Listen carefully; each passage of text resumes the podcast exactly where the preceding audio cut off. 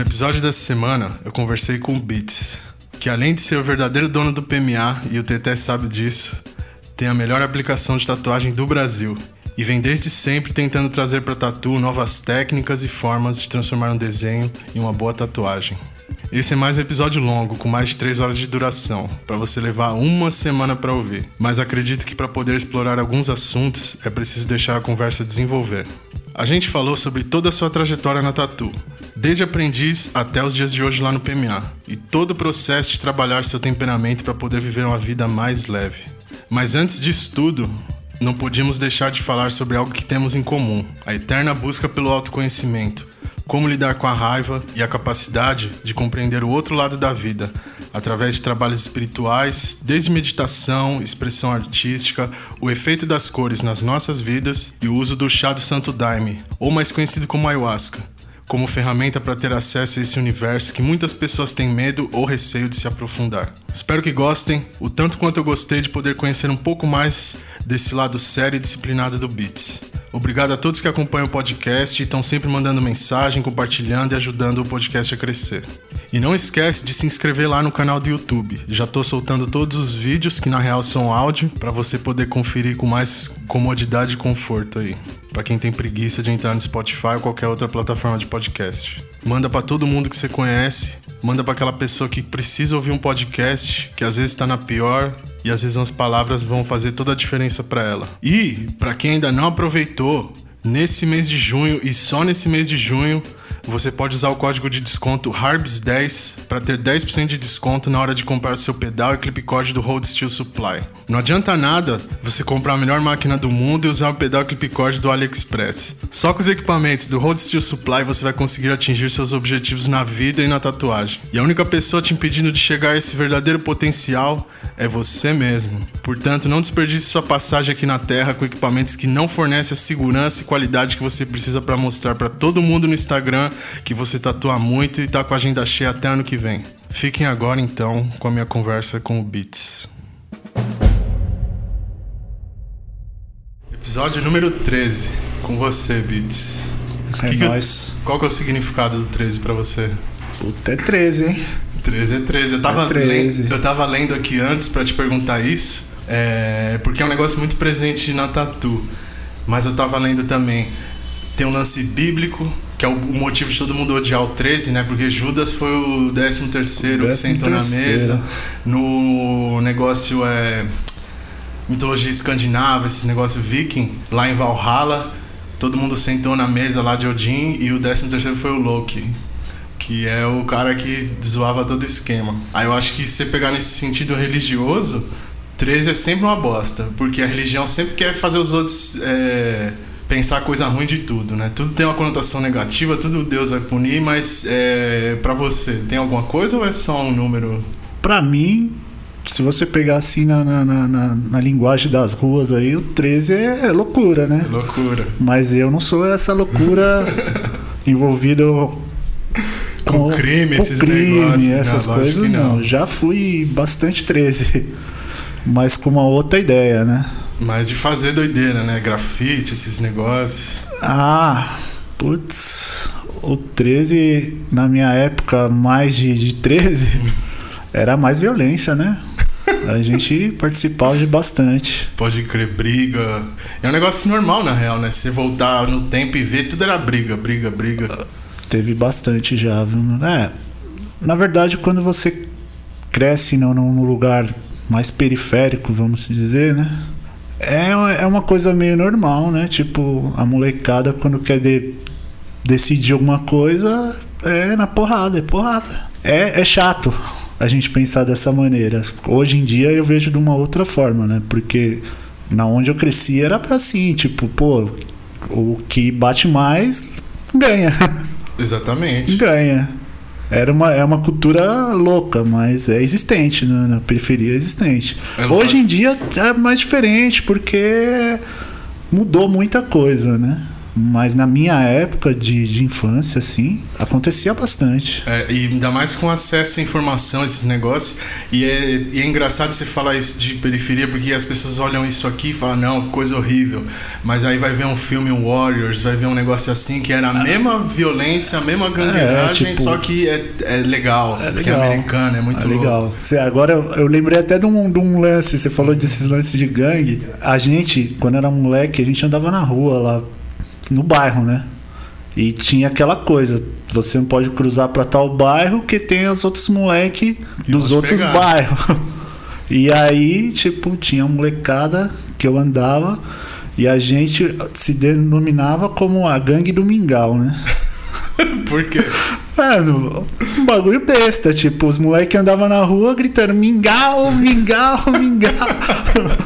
e, tipo, era um bagulho besta. Tipo. Coisa de criança. Coisa de criança. Tanto que tem um amigo meu, o Jonas, pra quem é envolvido no hardcore, assim, sabe quem é o cara, que ele tocou no Refim, que em umas bandas de São Paulo.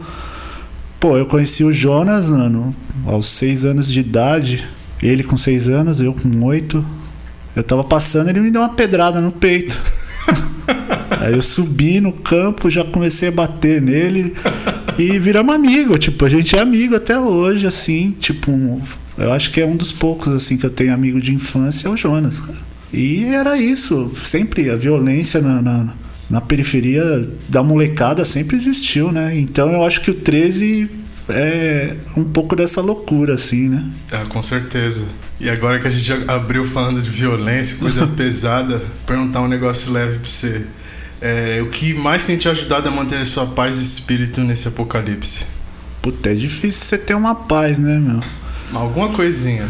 A bike hoje em dia tem me salvado muito. Muito mesmo. O Bolito falou pra caramba também disso daí. Bike, puta, foi aonde eu eu sento ali e consigo fazer uma meditação que eu não consigo fazer na minha casa em lugar nenhum, assim.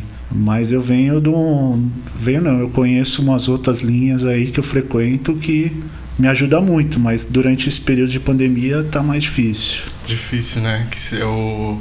Pra quem não sabe, você toma o Santo Daime, né? É, eu frequento o Santo Daime tem 14 anos vai fazer agora. Como que foi a primeira vez?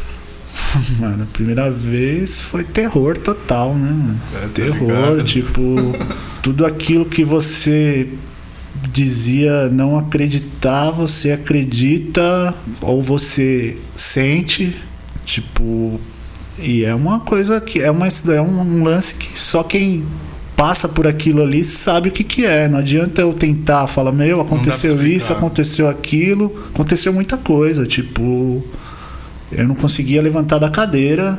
De repente, minha vista escureceu e começou um monte de voz falar comigo dentro da minha cabeça. E eu não tava querendo acreditar naquilo ali. Eu falei, meu, tô, tô muito louco. Esse bagulho tô aqui. Tá, tô drogado, esse bagulho aqui. E eu olhava aquele ali um monte de velho, tipo, eu falei, mano, esses velhos tá tudo louco nessa porra aqui, mano. Tá todo mundo doido. e é isso aí, e aí de repente começam a passar mal daqui, outro dali, e você fala, não, você fica dentro daquilo ali, não, comigo não vai me pegar, isso aí. Sei bem. Ah, não deu outra, pegou e pegou bonito. pra mim a experiência que eu tive ali foi chocante, assim, né? Logo de primeira. Logo de primeira, não teve massagem não. Tem gente que vai a primeira vez, volta, falando, nossa, foi incrível. Putz, foi incrível. Comigo não, foi um, um, socão na barriga, um na cara, falou o seguinte, você vai aprender desse jeito ou você tá fudido, mano. A real é essa. Comigo foi a mesma coisa, inclusive você que me levou pra esse negócio. e eu agradeço. É. Porque foi um, é, tentando explicar um pouco melhor você entra num conflito interno que você não pode fugir, né? É a famosa síndrome do pânico. Muitas vezes a pessoa Cara, tá no pânico. Desperta uma, uma, uma síndrome do pânico ali, sim. Tipo, desperta várias coisas, na verdade, né? Quando você tem um pouquinho mais de vivência, você consegue segurar a onda melhor. Eu cheguei lá, tipo, ah, beleza, meu. Pô, Deus tá lá no canto dele, eu tô aqui, aí, foda-se. Se eu não fizer meu corre, ele não vai fazer nada. Mas aí eu fui vendo que não é bem assim. Não que eu fui é. vendo, fui aprendendo que não é bem assim. Tipo, tem uma parada aí, eu não sei explicar exatamente o que é. Tem gente que acredita que é um Deus, que é o universo, que é uma força maior, sei lá o que, que é. Eu tenho dentro de mim o que uma, uma ideia sobre. Tipo, ninguém precisa acreditar nisso. Eu Exatamente. acredito nisso. Eu acredito. Quem quer acreditar, tranquilo. A gente tem muita informação para ser passada aí. Mas eu tenho dentro de mim essa parada aí. Eu tô ligado que eu não tô aqui de passagem, né? Com certeza. E, inclusive, eu acho que é uma questão cultural isso daí, né? Assim como um choque cultural de você sair um pouco dessa violência da periferia, aí você vê um negócio mais zen, sabe? Buscar algo mais harmonioso.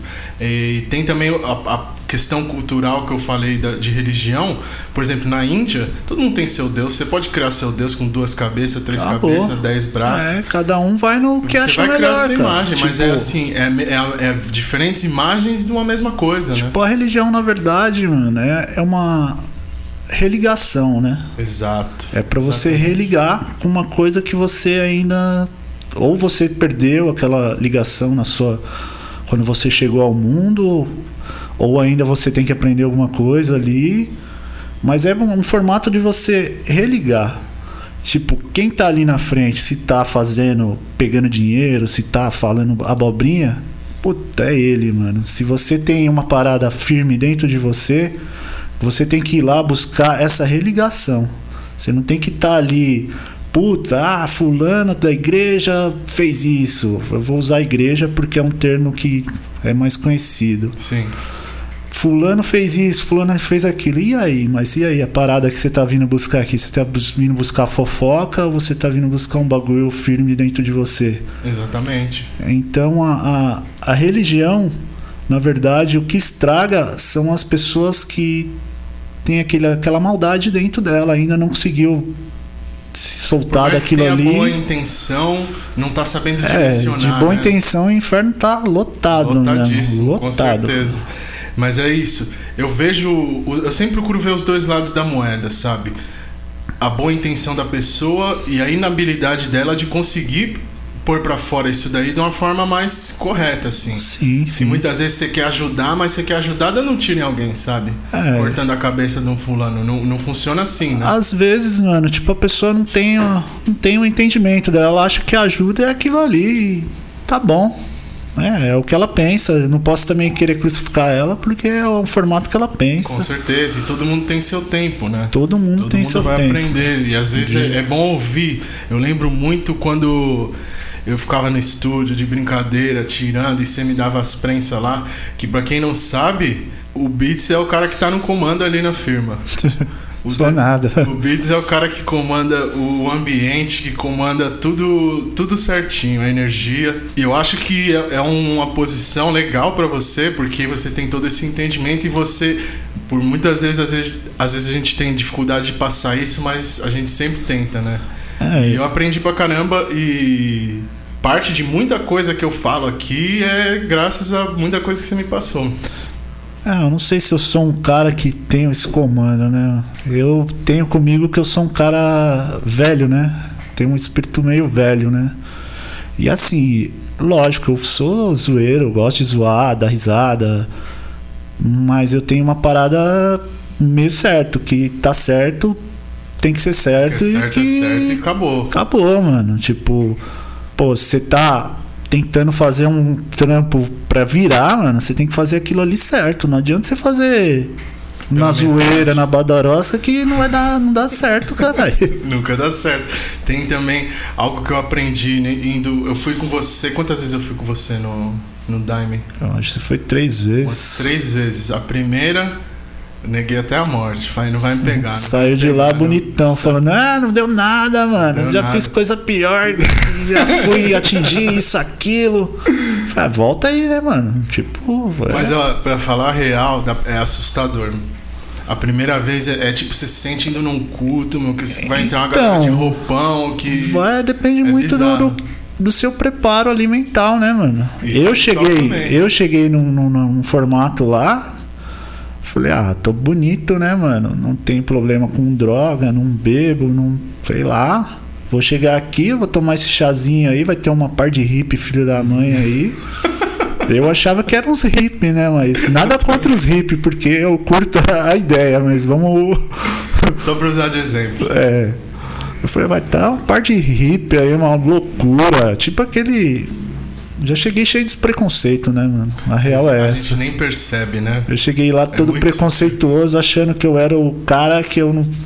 Ah, não bebo, não fumo, não uso droga, mano. Então eu sou Tá melhor que todo certo. mundo aqui dentro, certeza. Mas foi nada, tomei logo um soco na cara, mano. É terrível, cara. Tomei o copão lá, mano. Daí começaram aquela cantoria. Eu falei, mano, esses velhos tá muito louco aqui, mano. Eles não sabem o que estão fazendo. Tá tudo errado. E ainda na primeira vez eu levei dois amigos, né? Levei o João, que chegou a ser aprendiz no, no PMA lá, mas não, não virou. E a Mona Lisa, que é maquiadora aí dos famosos e tal. e fomos, né? Fomos três, tipo, naquela tensão, não sabia onde estava se metendo. E pra mim, a hora que eu tomei a primeira dose lá, mano, tipo, começou a cantoria lá, deu dois hinos que são chamados de hinos, as, as canções lá. No segundo, mano, eu já tinha apagado. Já tinha apagado, e daí eu tinha olhado antes assim, falei, mano, vai cantar 35. No segundo eu já tinha dado. Vamos falar que eu já tinha dado PT, já, já era. Já não tava ali, era só o É, eu corpo. tentava foi olhar, olhar e tipo a vista toda embaraçada, subindo letrinha do, do Inário, descendo letrinha, aquele monte de cor aparecendo. Só que eu falei, mano, eu tô muito louco, tô muito louco.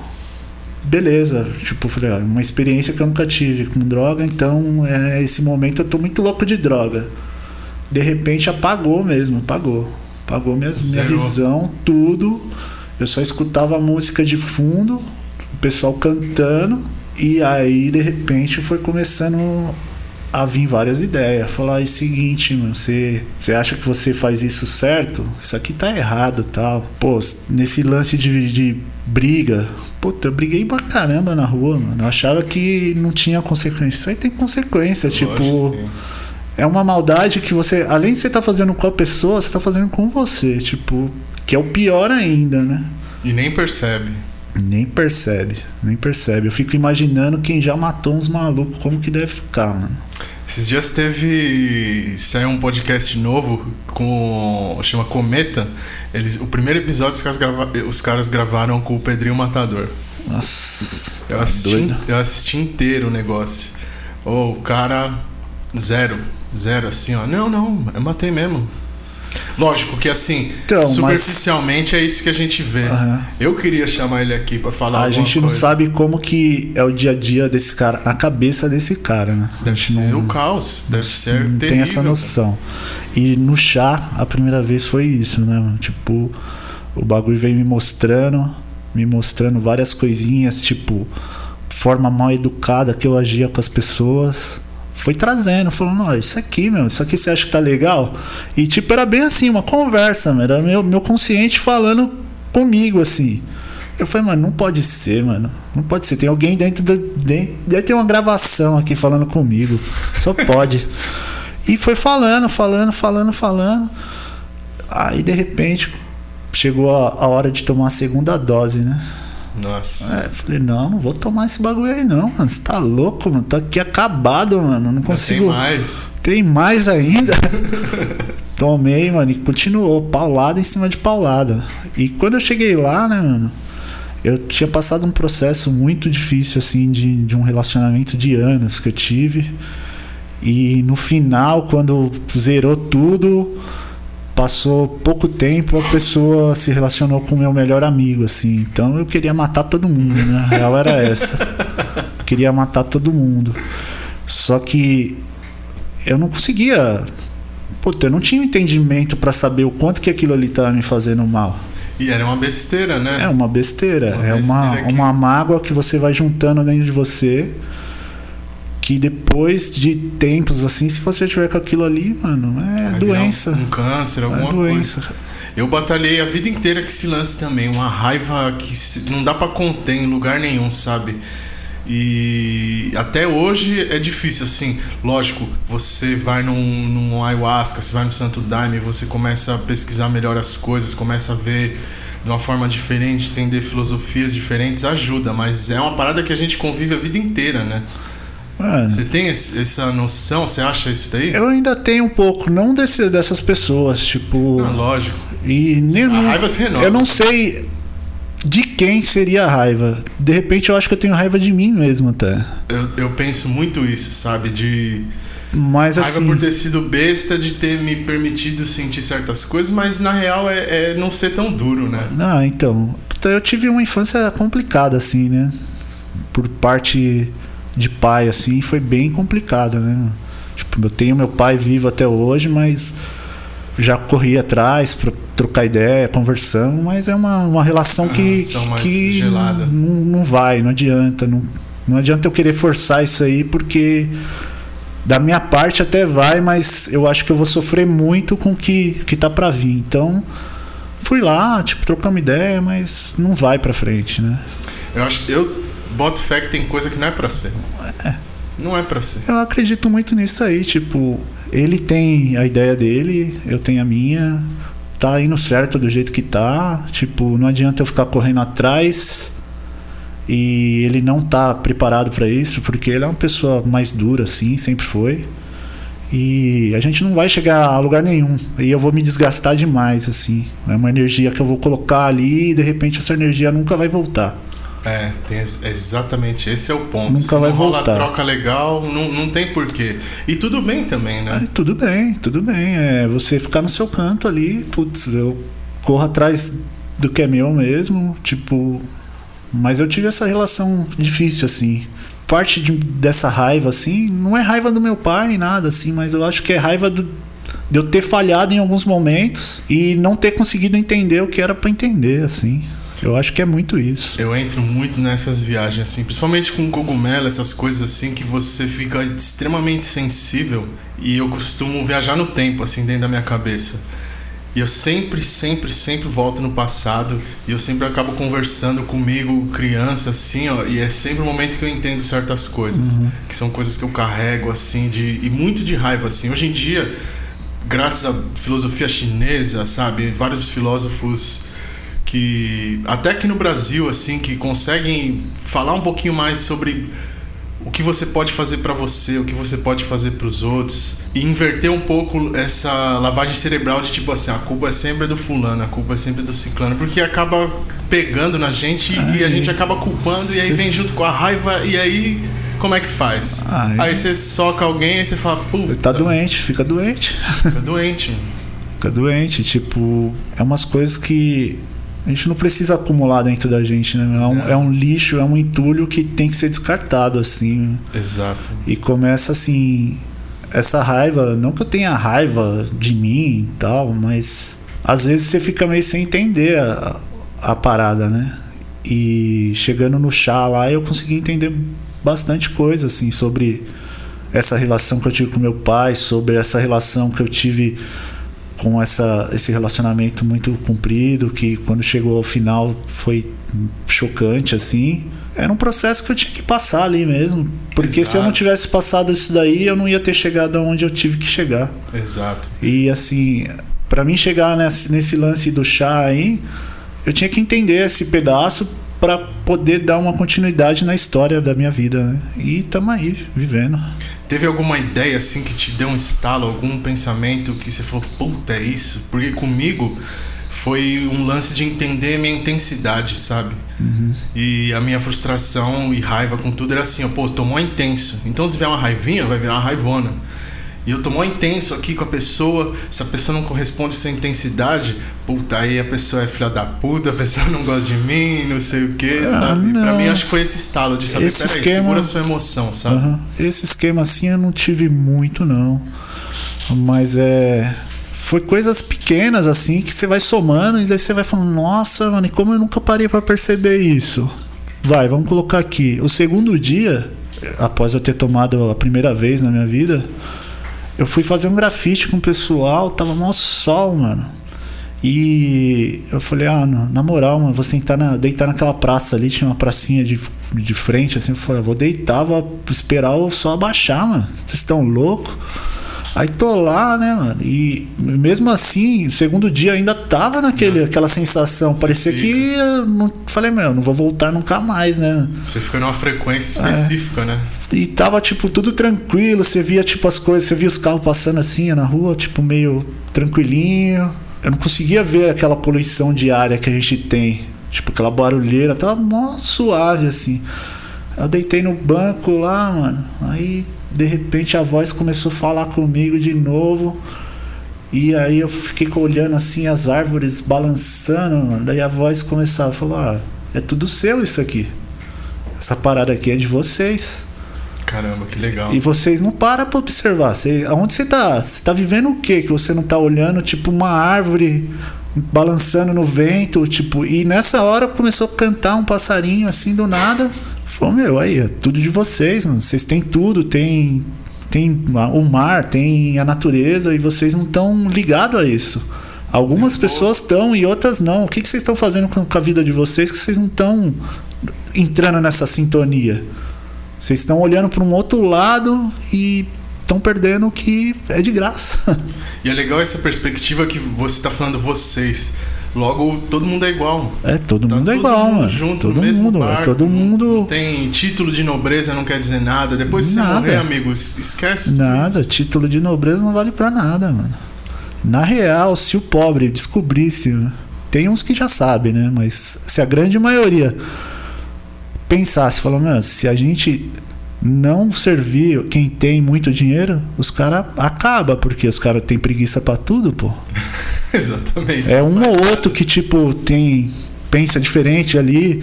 E geralmente quando esse, esse cara que tem muito dinheiro pensa diferente, ele tá ajudando mais o pobre, porque ele quer tirar o cara daquela.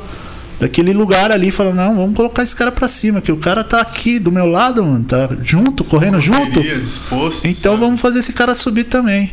Mas a grande massa, assim, que tem muita grana, os caras, sei lá, parece que quer ter a- aquela classe, aquela classe pobre mesmo pra servir eles, né? Exato. Porque é Então- interessante, né? Não, não precisar limpar a casa, não um precisar pouco. fazer nada.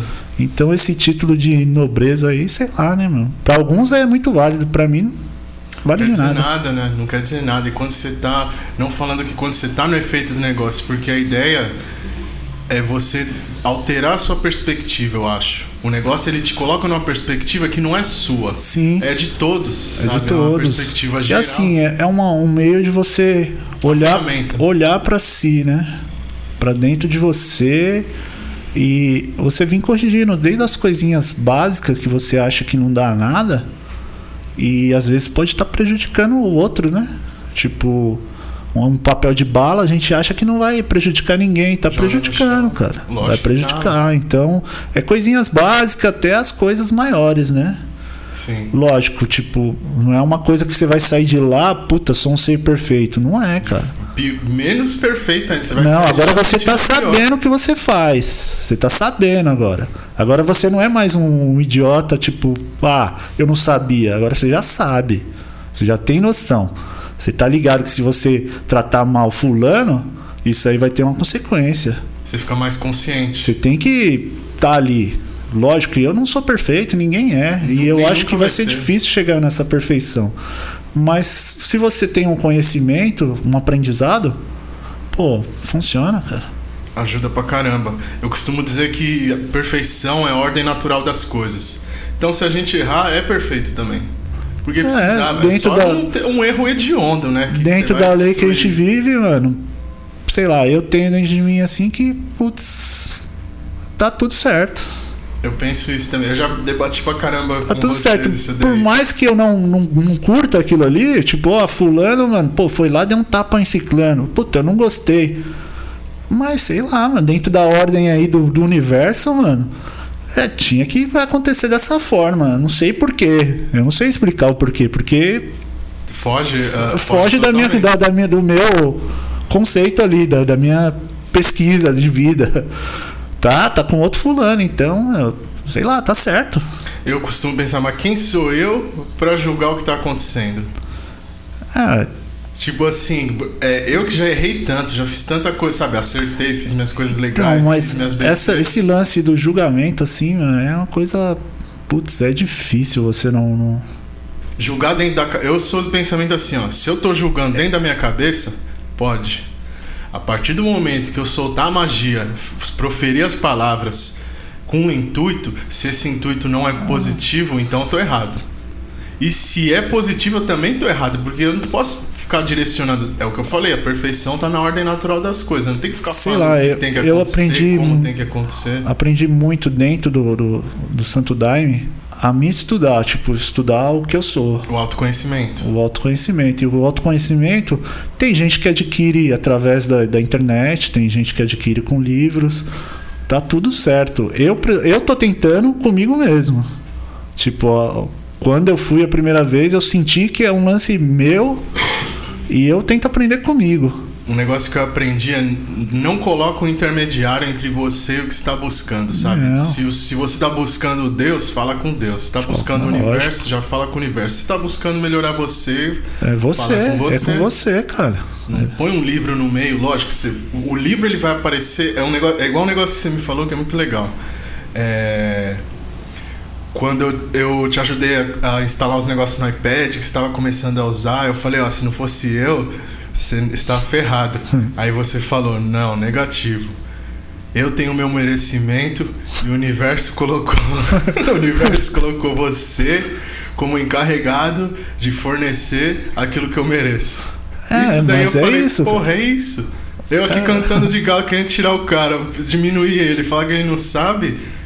Toma. Mas é isso, às vezes tem, tem gente que aparece na nossa vida, cara, pra, pra trazer o que a gente merece. A gente, a gente é merecedor de muita coisa, mano. Só que Isso é uma visão foda. a gente se coloca num formato que, ah, não, não é pra mim, não é pra mim. Não, é pra você, cara. Acredita. É pra você, mano. Acredita.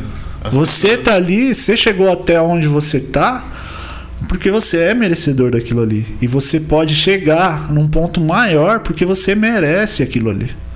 É então, só fazer o certo. é todo mundo merecedor. Não tem essa de, ai, mas fulano tá na rua. Pô, ele tá na rua porque ele tá merecendo aquilo ali naquele momento. Isso é muito complicado de, de falar e eu concordo 100% com você. Porque você não sabe, sabe? As pessoas elas não sabem o porquê, o, re- a- o real motivo. A gente fantasia e cria uma história dentro da nossa cabeça de colocar o cara como um pobre coitado pra gente poder falar, mostrar que é virtuoso e tá enxergando ali o cara, falando, pô, coitadinho. Mas por que que ele tá ali? Então, mano, tem vários motivos do cara chegar nesse ponto, né? Tem gente que, por causa de droga, vício, sei lá, desenten- desentendeu com a família, não tinha mais ninguém. A mente foi pro A espaço. mente foi pro espaço. E assim, putz, eu já vi.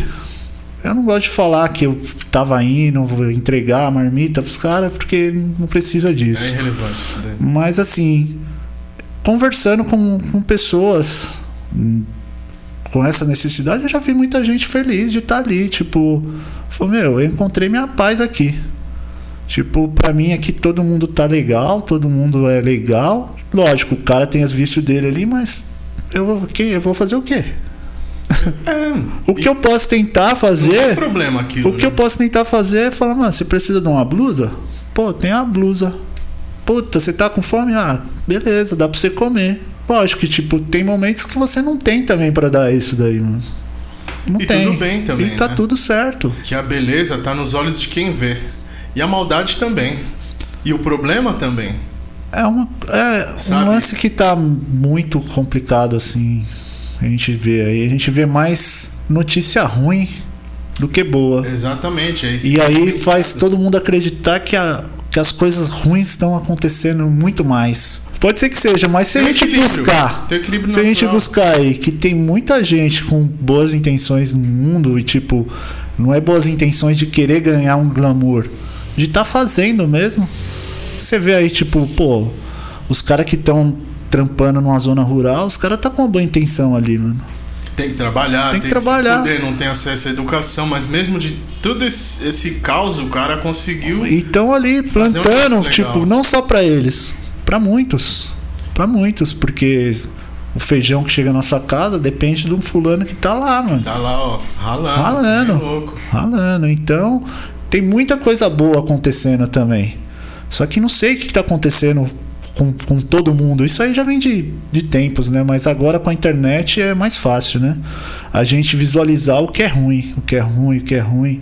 E sei lá, a gente fica nesse mantra do que, puta, tá dando errado e vai ser errado e vai ser uma merda e sei lá, a gente tem que mudar um pouco isso aí, né? E tem que perceber que tem alguém alimentando, né? Porque a internet ela não tem vida própria, ela não, Não fica tem vida própria, tipo, criando conteúdo pra gente. É alguém específico. O porquê que tá criando esse conteúdo? Qual que é o intuito? Eu acho que tem que parar de questionar quem tá do lado e começar a questionar a origem de tudo, Uhum. né? Seguir o segue o dinheiro e ver até onde o dinheiro tá chegando. É. E geralmente é ali que tá criando o problema. É, muita gente também acredita que assim, o dinheiro é uma forma errada, que corrompeu, que faz isso. Mas através do dinheiro se faz muita coisa boa também. Eu acho que tá muito na pessoa que tá conduzindo o negócio ali, né? Com certeza. A mente da- da- do, do vilão ali. Tipo, Ela- putas.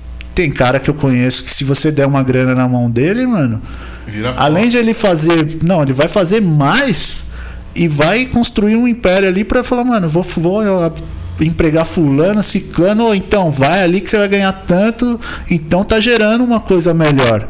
E tem outros que vão gastar na bocada, vão se arregaçar de droga e foda-se. Vai de cada um, né? Hã? E tem um filme que ele. É um cara que ele põe um óculos assim, ó.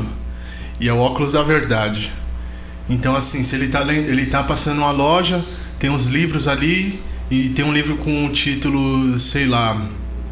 É, como ficar mais rico mais rápido. Aí no que ele põe o óculos, o livro já diz assim, ó, como fuder os outros e como conseguir não é, se sentir mal com isso, sabe? Tem sempre. É, é a lente, né? Você enxerga. Dependendo por onde você enxerga as coisas, fica mais fácil de você Ah. entender. Falei. Você me falou isso aí, fez lembrar o Padrinho Fernando. O Padrinho Fernando, pra quem não sabe, era o padrinho do, do chá do Santo Daime, onde eu conheci, chama Céu Sagrado. Que ela em Ele, é, já não existe mais, faleceu em 2012. E quando a gente chegou no Santo Daime, tipo, pô, eu, a Mona Lisa e o João, todo mundo tatuado. E na época não tinha uma galera mais nova assim. Ou era criança ou era velho. Tipo, não tinha um pessoal jovem tatuado, descolado, não. Era a gente. Então, ele olhava diferente pra gente. Ele olhava, mas o diferente dele era um olhar com preconceito.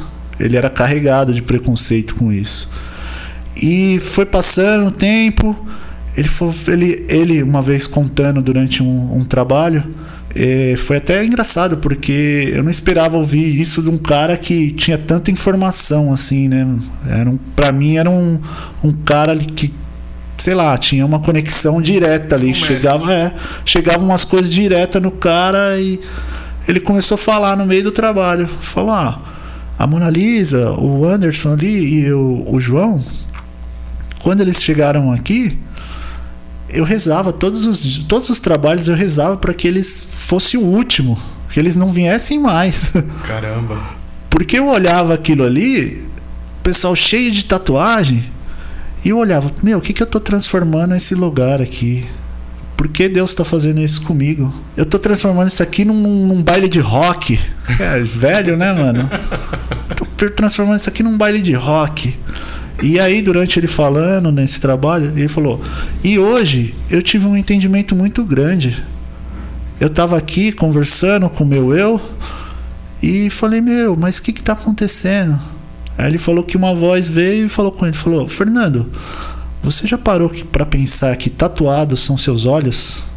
Porque você tá olhando para uma pessoa, caso de um desenho, de um- uma estampa que ela tem no corpo, e você já parou para pensar as coisas que eles estão fazendo aqui dentro, tipo, muita coisa aqui eles estão ajudando em, em coisas que próprio, as próprias pessoas que frequentam anos não estão fazendo.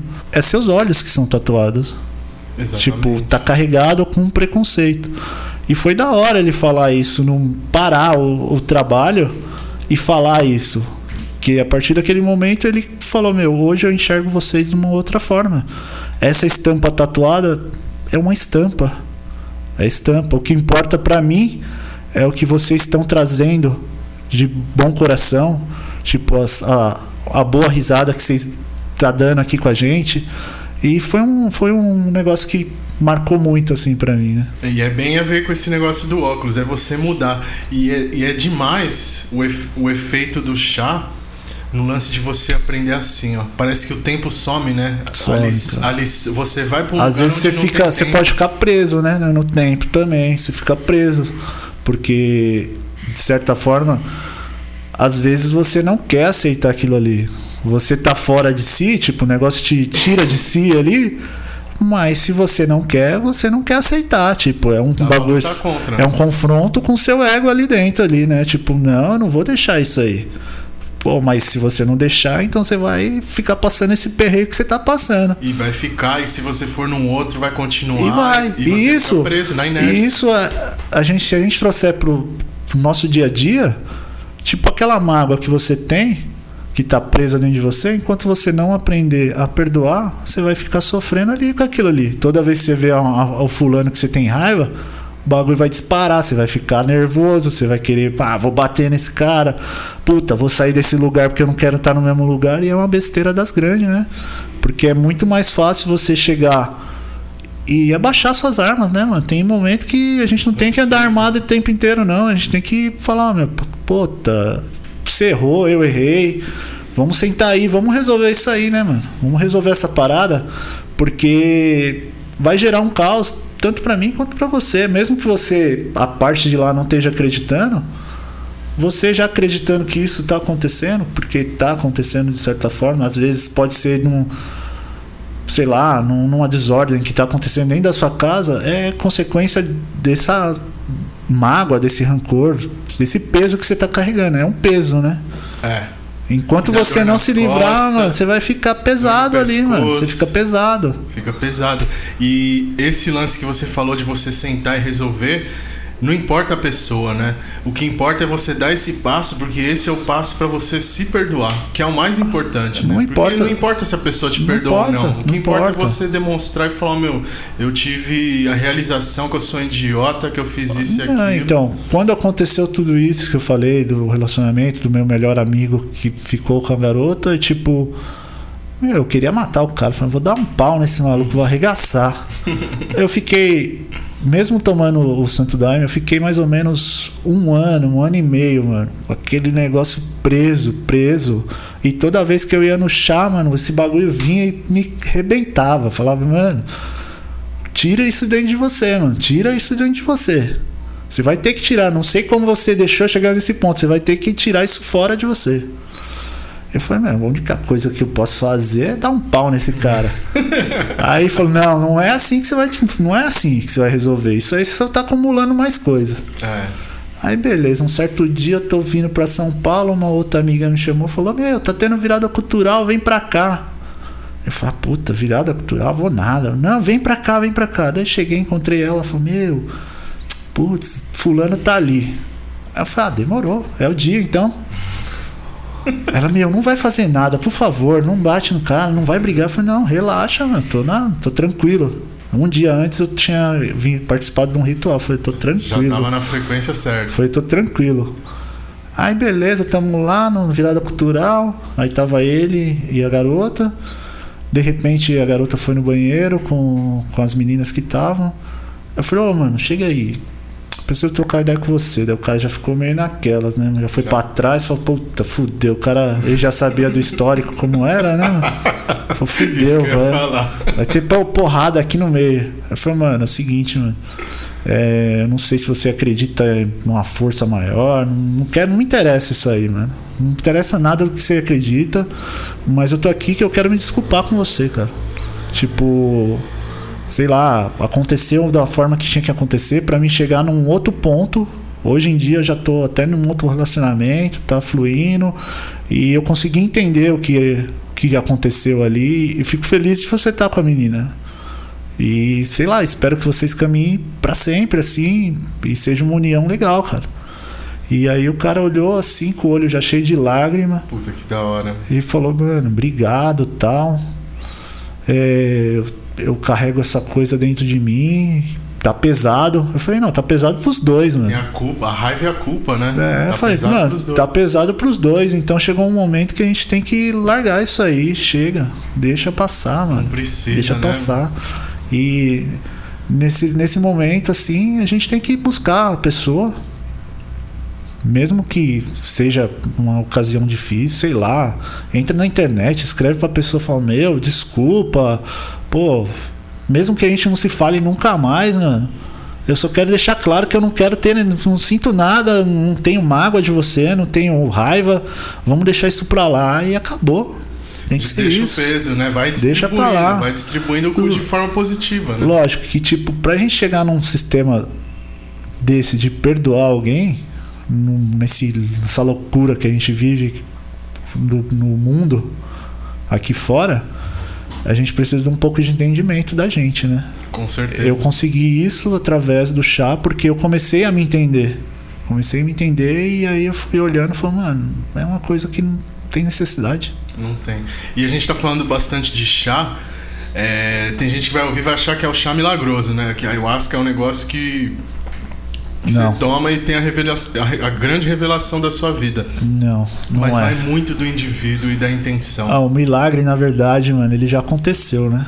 Ele já aconteceu. A partir do momento que você nasceu, um pedaço de carne e osso, ter a capacidade de, sei lá, estudar, virar um cientista e salvar uma par de gente, o milagre já aconteceu já. Com já certeza. era.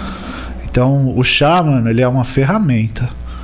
É uma coisa que você pode ir lá de coração aberto. Você tem que ir de coração aberto, não adianta você chegar lá todo. Deixa "Bah, o ego em casa. você chegar. Não, você pode chegar com o seu ego ali, mano, mas tenha ele dominado ali. Tipo, o ego eu vejo assim.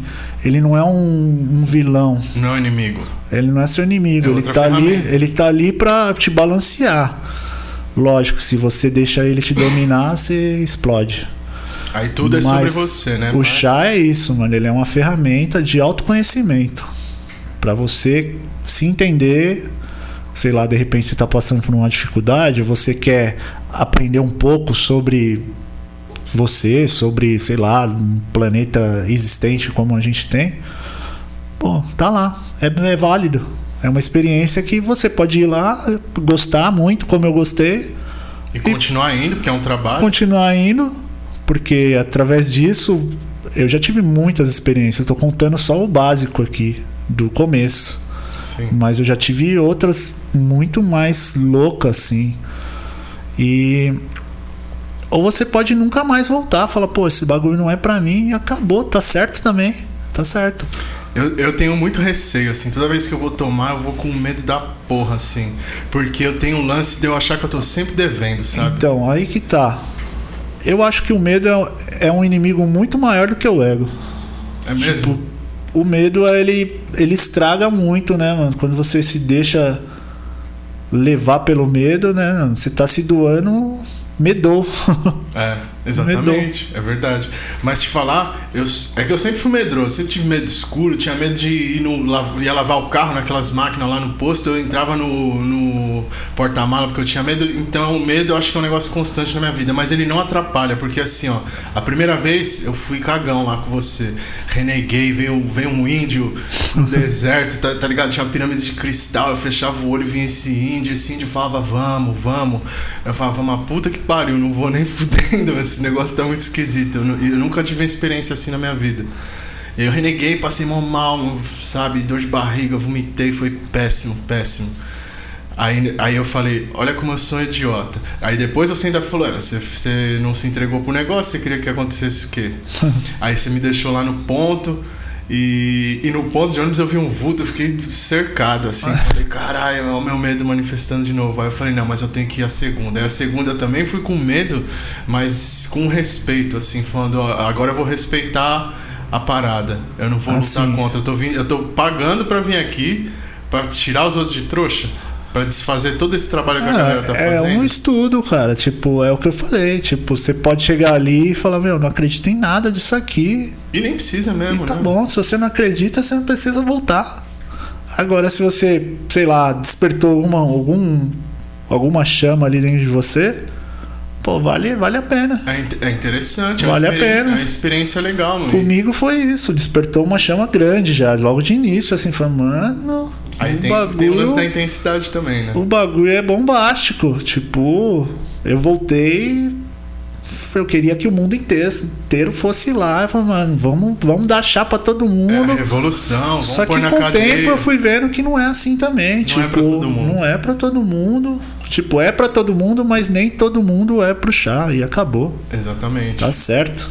Você tem, tem mil ferramentas no mundo, né? Você Tem. O chá a sua. não é única, mano. Tipo, planta de, de poder aí é o que mais tem, mano. Tem várias, várias. Meditação, tem muitas. A própria bicicleta que você Bicicleta, falou. tipo o esporte. Você pegar aí o esporte, cara. Pra mim a bicicleta funciona muito assim. Tipo. Que é o seu momento ali. Nesse período aí, principalmente de pandemia que a gente tá aí, os períodos que ficou mais bombástico. Ixi, eu pegava a bike, me tocava no meio do mato, mano, e ia pá, pedalava, mano. Eu, eu- minha preguiça não deixou eu fazer muito isso porque eu vivo muito na minha cabeça, mas é um negócio que eu vou mudar. E eu tô com a minha bike, eu vou andar também. A promessa que eu Ah. faço aqui. A gente tem que ter uma, uma, uma válvula de escape, né? Tipo, Sim. seja ela através de um culto religioso, através de um, sei lá, até de uma sinuca de bar, mano. Exatamente. Ou um negócio que, tipo, você fale, puta, tô comigo e é assim que vai funcionar. A bike ela só, só anda se você funcionar. A, vi- a vida é movimento. Se você não, não, não tiver uma disposição ali, puta, você não vai chegar onde você. Eu vejo, eu ando com muita gente, assim, de vários níveis né, de, de bike. Já ando até com uma galera que corre profissional, ando com pessoal iniciante. Eu falo, mano, isso aqui só funciona se você quiser.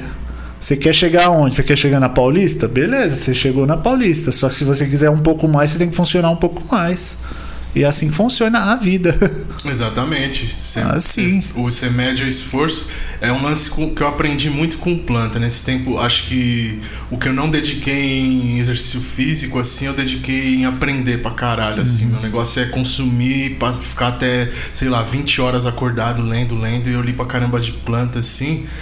E, o que, e a maior lição é, tipo assim, o negócio, tudo quanto é vida na Terra tem uma quantidade limitada de energia. Como que você vai gastar essa energia? Porque ela não é infinita, uma hora vai acabar, uma hora você vai ficar velho, acabado. Se você gasta pra caramba, você Ah, vai às vezes ela- igual uma mecha seca, sabe? Às vezes ela pode ficar meio que girando ali, né?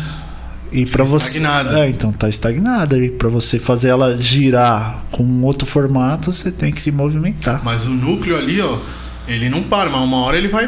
É igual uma estrela, uma hora vai apagar e estourar. E aí. E pra onde a gente vai? Você teve alguma revelação dessa? Do que? Do, do Morreu, Um, e aí? um outro mundo? Um outro mundo. Qual é a sua visão do, do que tem depois da morte? Cara, não posso afirmar nada porque Mas pode especular. assim, eu acredito. Eu acredito. Seriamente também. Eu Já- acredito já que vi, inclusive. Eu acredito que aqui eu já acreditei muito, ainda tenho muitas dúvidas se isso aqui não é um sonho. Eu acho tipo, que é. se a gente vive do outro lado e a gente tá sonhando aqui. Eu Só que que aí entra uma uma confusão total porque lá tem evolução e aqui a gente tá evoluindo. Então fico nessa confusão um pouco. Aqui pra mim é tipo um videogame, assim. Tipo, numa passagem do, do nosso lar, pra quem conhece, assim, eu já leu o livro, tem uma descrição lá, num certo momento, que eles estão descrevendo um iPad. É um iPad. Não é outra coisa, é um iPad e acabou. Pode crer.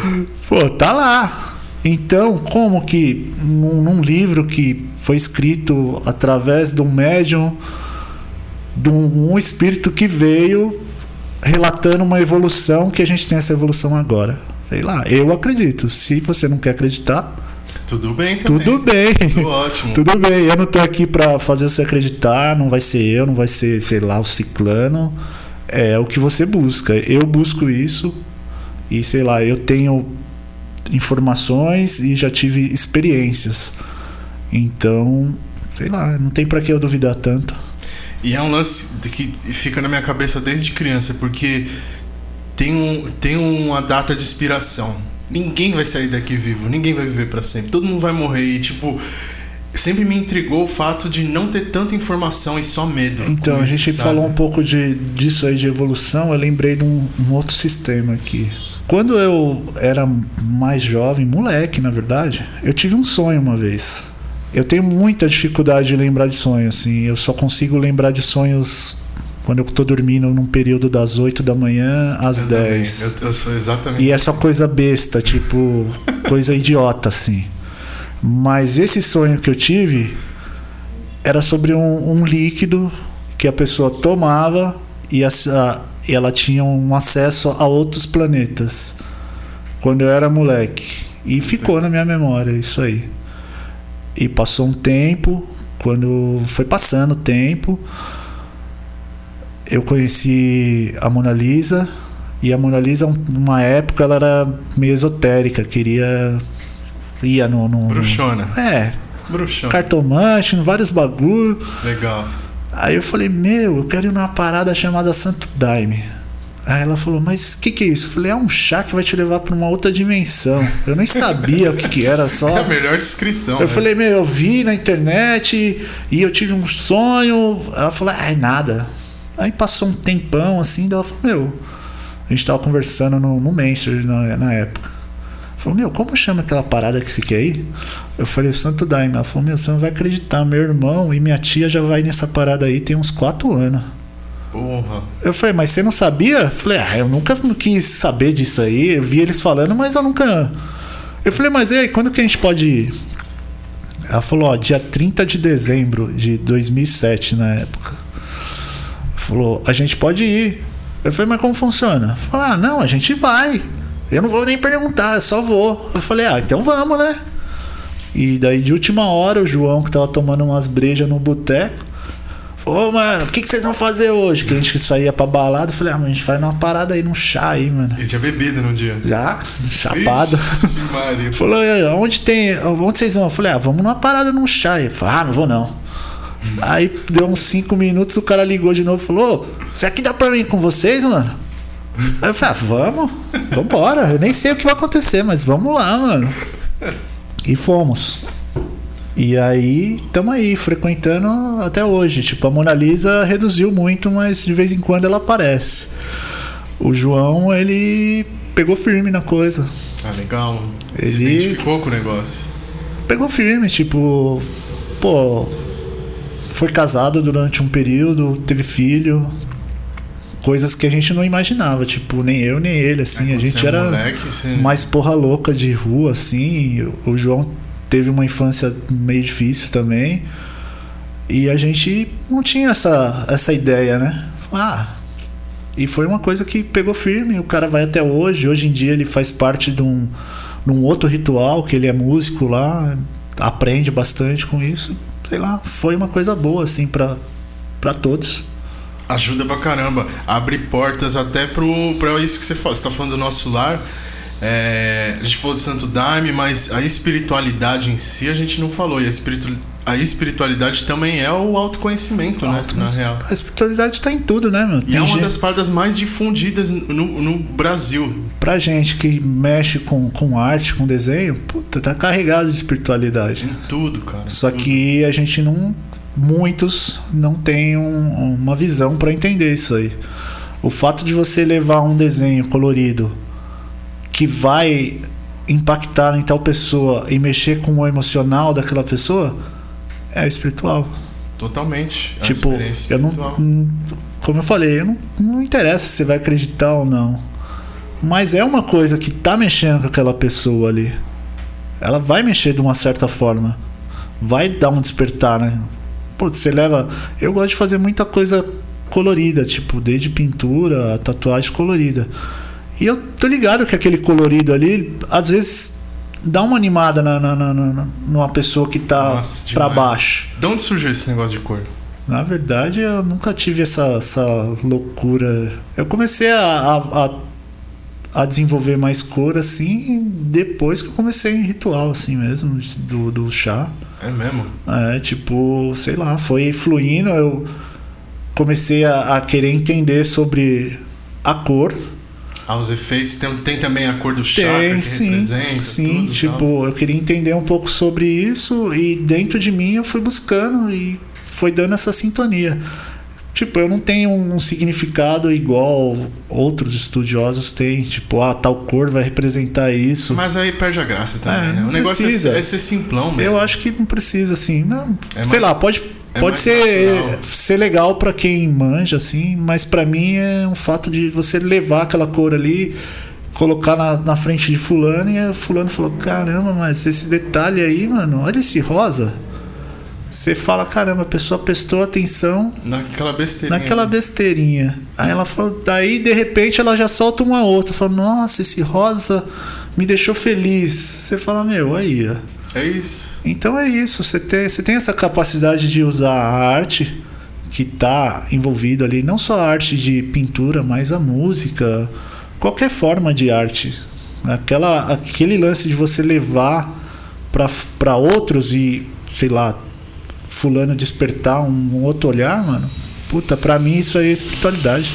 Totalmente. Me ajudou a entender muito, porque a minha vida inteira eu achei que eu era só bebê chorão, sabe? Uhum. Moleque reclamão, não gostava de nada, não entendia nada, fechadão, mas na real é porque eu tava vivendo no meu mundo, que no meu mundo eu podia é, ter essas regras aí.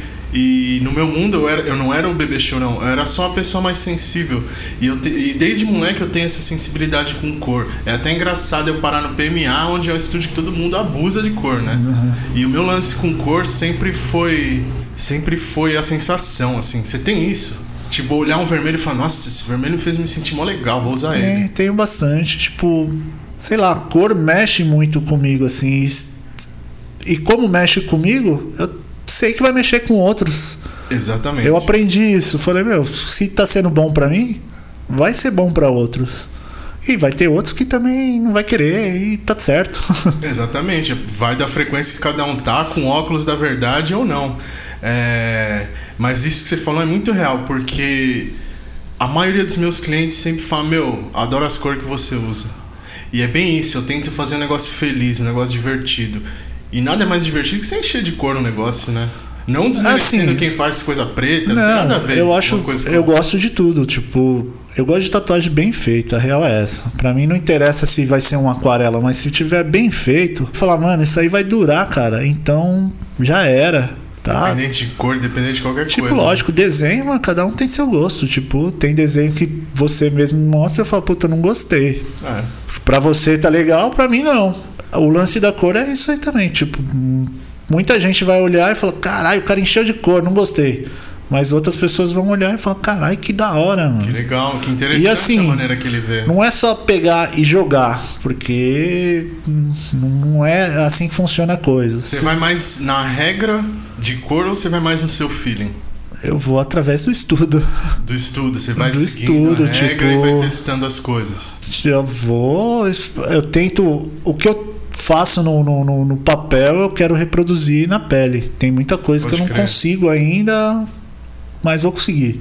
Você é meio cientista, né? Você tá sempre testando, sempre tentando misturar uma coisa, Ah. fazer de um jeito diferente. Sei lá. Tem muito da linguagem de que você tra- trabalha com vários meios, né? Tem o grafite, você faz pintura a óleo, você faz não sei o que, com, com giz, com a puta que pariu. E é legal, porque eu não tenho porra nenhuma disso, então pra mim tatu, eu vou tatu e acabou. Mas Então. pra você tem todas essas técnicas que você tenta implementar Assim, tatuagem. a tatuagem pra mim, o tradicional, eu acho bem bacana. Só que assim, eu não consigo me encaixar naquilo ali. Pra mim já é mais difícil. Eu faço um desenho tradicional, mas quando você vai ver já era, já tá Já tá 500 linhas finas, já acabou, já tá de outro já tá formato. estilizado. Assim, eu, eu admiro muito quem enxerga de uma forma mais tradicional, mas pra mim, é, eu acho que eu posso chegar um pouco a mais, assim, né?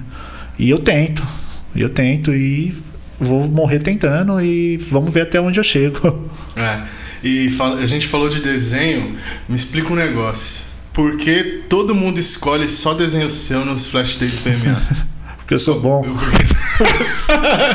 Além de você ser bom, qual é o segredo? Puta. Tem alguma coisinha que você pensa, fala, meu, vou desenhar isso. Lógico que eu- é um negócio que eu sempre falo aqui. Tem um clima da hora de competição no PMA, que eu acho que é saudável sim, tem estúdio, sabe? Não competição agressiva, mas assim, ó, eu vou fazer, eu vou ganhar, hein? Meus desenhos vai sair, hein? eu Mano, acho que isso eu é tento, legal. sei lá, eu tento ver o que tá sendo usado na internet. Pode crer. Tipo, como eu falei, a internet tem muita coisa boa e tem coisa ruim. Você dá uma analisada nas Eu tendências. dou analisada ali e falo, caramba, o pessoal tá tatuando caravela pra caramba. Vamos lá, então vamos fazer umas aqui. Ah, tá explicado seu segredo. Então. Então eu tento dar uma analisada. E muitas, muitos desenhos que eu faço ali, às vezes é coisa minha mesmo. Falo, mano, isso aqui dá pra fazer umas tatu da hora, cara. É, e é aí que surge o flash, né? Aquele guaxinim seu. Vixe, todo mundo tatuou. Provavelmente alguém que tá ouvindo isso aqui tem, tem essa da tu. Todo ou mundo- todo mundo tatuou. Todo mundo tatuou também. Tipo, Flash Day.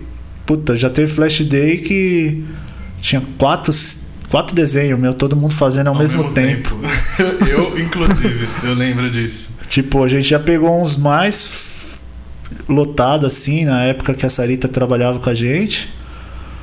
E, putz, saiu praticamente uns 15 desenhos meu. Aí, campeão. Ah, a gente É tenta. besteira, mas é, é É engraçado. da hora, é da gostoso, hora. É, é da hora que você, assim. É da hora você fazer um desenho e você ver um outro tatuador fazer aquilo ali de uma, de uma linguagem dele. Caramba, o cara pintou meu desenho dessa forma, meu. E eu nunca imaginava que você ia pintar dessa forma. É, eu ia te perguntar isso. Como que você vê esse lance de um fazer desenho do outro? Mano. É, tentar. Ou, ou assim, ó, por exemplo, já aconteceu muito. Eu tenho que fazer uma águia. Ô Bits, você tem uma águia pronta aí? Me dá. Aí eu vou, só dou uma refinada. Você curte essa dinâmica também? Você acha legal dentro do estúdio? Mano, o mundo é assim, nada se cria, tudo se copia.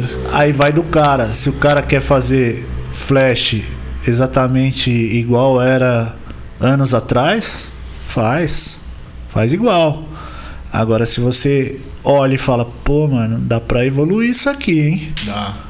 Aí vai lá e faz um formato que você consiga evoluir. Agora ideia, cara, todo mundo tem, tipo, mano, você vai pegar um, um flash tradicional aí de águia, âncora. Não, os caras já desenhou milhares de vezes isso aí, de vários formatos, de tudo quanto é jeito. Não tem como você falar, puta, esse aqui é meu, é, é exclusivo meu, porque eu criei. Beleza, você criou, mas lá atrás você já pegou referência de outros. E outros pegaram de outros. De outros. E aí eu acho que é isso que não fica claro na mente das pessoas. É, a gente não tem ideia, as ideias têm a gente. A Sim. gente está captando essas coisas, e a às vezes a gente está vibrando uma frequência que fulano também vibrou, que sabe, aí fez você querer fazer o mesmo desenho. E às vezes você é atraído por aquilo da mesma forma que outras pessoas são atraídas e a gente fica na briguinha do ego. Não, que eu que inventei, eu que fiz. que Não, às vezes você vê tipo uns artistas aí, meu, ferrado e você se identifica com aquela arte ali, você fala, meu, eu vou estudar esse cara. E às vezes não tem o que melhorar também, né? Eu vou estudar esse cara, tipo, meu, eu peguei, eu fui aprendiz do Teté e do Márcio. Então, na época, o Márcio era grafiteiro também. É grafiteiro até hoje, né? Salve aí pro Márcio, né? Márcio que falou que vai colar, hein? Então, o Márcio, pô, era uma referência forte pra mim. E do outro lado tinha o Teté, que era do cenário do hardcore, onde eu participava também, e era uma referência forte, assim como são. Os dois ainda é, Pra caramba. é forte pra mim. Então, pô, eu usei muita coisa. Tem muita coisa. Eu pegava ideias do Márcio e tentava desenhar do meu formato. E assim, o estilo ele surge através disso, de estudo. Você vai estudar, ou você estuda, sei lá, de um pintor famoso, ou um outro artista que você se identifica. Acho que o segredo é só não criar o apego. Porque a partir do momento que você criou, pô, cria pro mundo. Pensa assim, ó, tô criando pro mundo. Se eu, eu já fiz, eu penso muito isso. Eu fiz a tatu já. Sabe, um tigre normal, uma pantera normal. Todo mundo já desenhou isso. Eu fiz um negócio, vai o fulano ali e copia. Eu penso, eu já fiz meu dinheiro, sabe? Já, já, já foi isso daí. Assim, Lógico, copiar tatu não é legal. Lógico, assim. Um desenho, eu postei um desenho na internet, eu já fiz esse desenho. Pô, tá, aí, tá na internet, então tá aí pro mundo. Tá pro mundo. Eu, eu, eu antigamente eu tinha um olhar mais fechado com isso, eu né? Também, eu, eu postava o desenho e falava, caralho, fulano copiou o desenho. Mas, puta, tá válido, é válido. Da hora o cara me vê é como válido. uma referência. É, tipo. Olha que louco, eu me vejo como um qualquer coisa, pô, mas o cara me vê como uma Esse referência. final de semana mesmo eu fui fazer um grafite cubano e eu postei, fazia anos que eu não pintava grafite de rua assim. E aí eu postei, mano, uns caras me escreveram, elogiou pra caramba, falou, mano, você é maior referência minha, assim. E eu falo, caramba, eu nem imaginava. Teve um maluco que escreveu pra mim. Falou, mano, você foi a referência do hip hop que eu tive, mano. Ah, graças a você eu virei MC. Tipo, conheci outras paradas, mas foi através do, do primeiro grafite que eu olhei ali, seu, e. E foi isso. Eu falei, ah, que da hora. Muito louco isso, né? É da hora, mano. Então, eu já fui muito fechado, falar, ah, não, não vou postar minhas paradas, porque vão copiar, mas não, tá aí, mano. Tá aí. Se você quer usar de referência, usa de referência.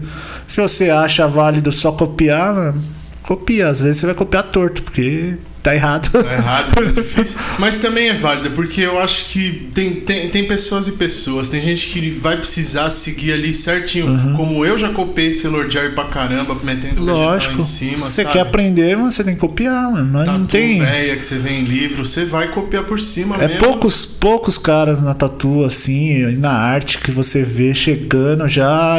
Puto, o cara é único. É, são pouquíssimos. É poucos. Ou a maioria você vê que veio de referências de outros lugares. Mesmo o cara que pega e fala, ah, beleza, eu copio dos livros, não é nem de tatu, é livro. Puta, mas você já tá copiando outro fulano que estudou uma outra parada. Que fez outra coisa. Aí ah, é bom isso aí mesmo, porque tira um peso da consciência de muita gente, porque fica essa meio que cagação de regra na internet de que ah, fulano me copiou, fulano né, a gente vive o ego da rede uhum. social, né? Sempre um se comparando com o outro da forma mais negativa possível. Então para você copiar é de boa. Tem coisa que a gente não consegue copiar nunca, que vai ser o estilo. Quando muitos estavam achando que chegou perto do Márcio, o que, que o cara fez? disparou para um outro lado, mano, que você fala, mano, da onde que ele surgiu com essas ideias, mano? Sobrenatural, né? Não sei é, também. Então, absorver um pouco dele quando se. Se você pegar aí, tipo, um Mauro Nunes, mano, quando os caras acham que tá chegando perto, o cara já tá vindo com outra coisa. O Maurício, mesma coisa. Não vamos ficar aí falando de vários tatuadores que tem muitos em São Muito, Paulo. É infinito. No Brasil tem muitos. Então, esse lance de ah, beleza, tô fazendo uma parada mais próxima de fulano. Mas estilo não tem como, né, mano? Não tem. Não tem, mano. Não tem. Pode usar seu kit de cor da Ironworks. É. Pode fazer os, com o seu decalque, mas não sai. Como eu mesmo já fiz, a gente compartilha lá os material, todo mundo tem patrocínio lá no É, o Flash Day, né? Foi isso. Teve como eu falei, teve, teve episódio lá que tinha quatro pessoas tatuando meu desenho.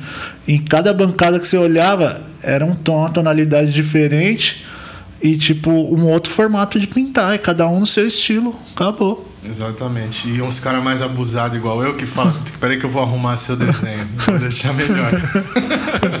então, mano, é isso. O estilo, cara, meu, sei lá, eu não sei nem muita gente fala, pô, você tem um estilo. Eu sei lá se eu tenho estilo, cara.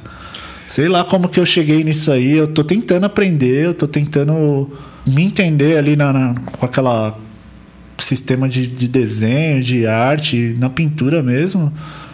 Todo mundo que vê minhas telas fala: caramba, é muito seu isso aqui. É, eu tô tentando gerar uma, uma coisa que seja minha mesmo ali.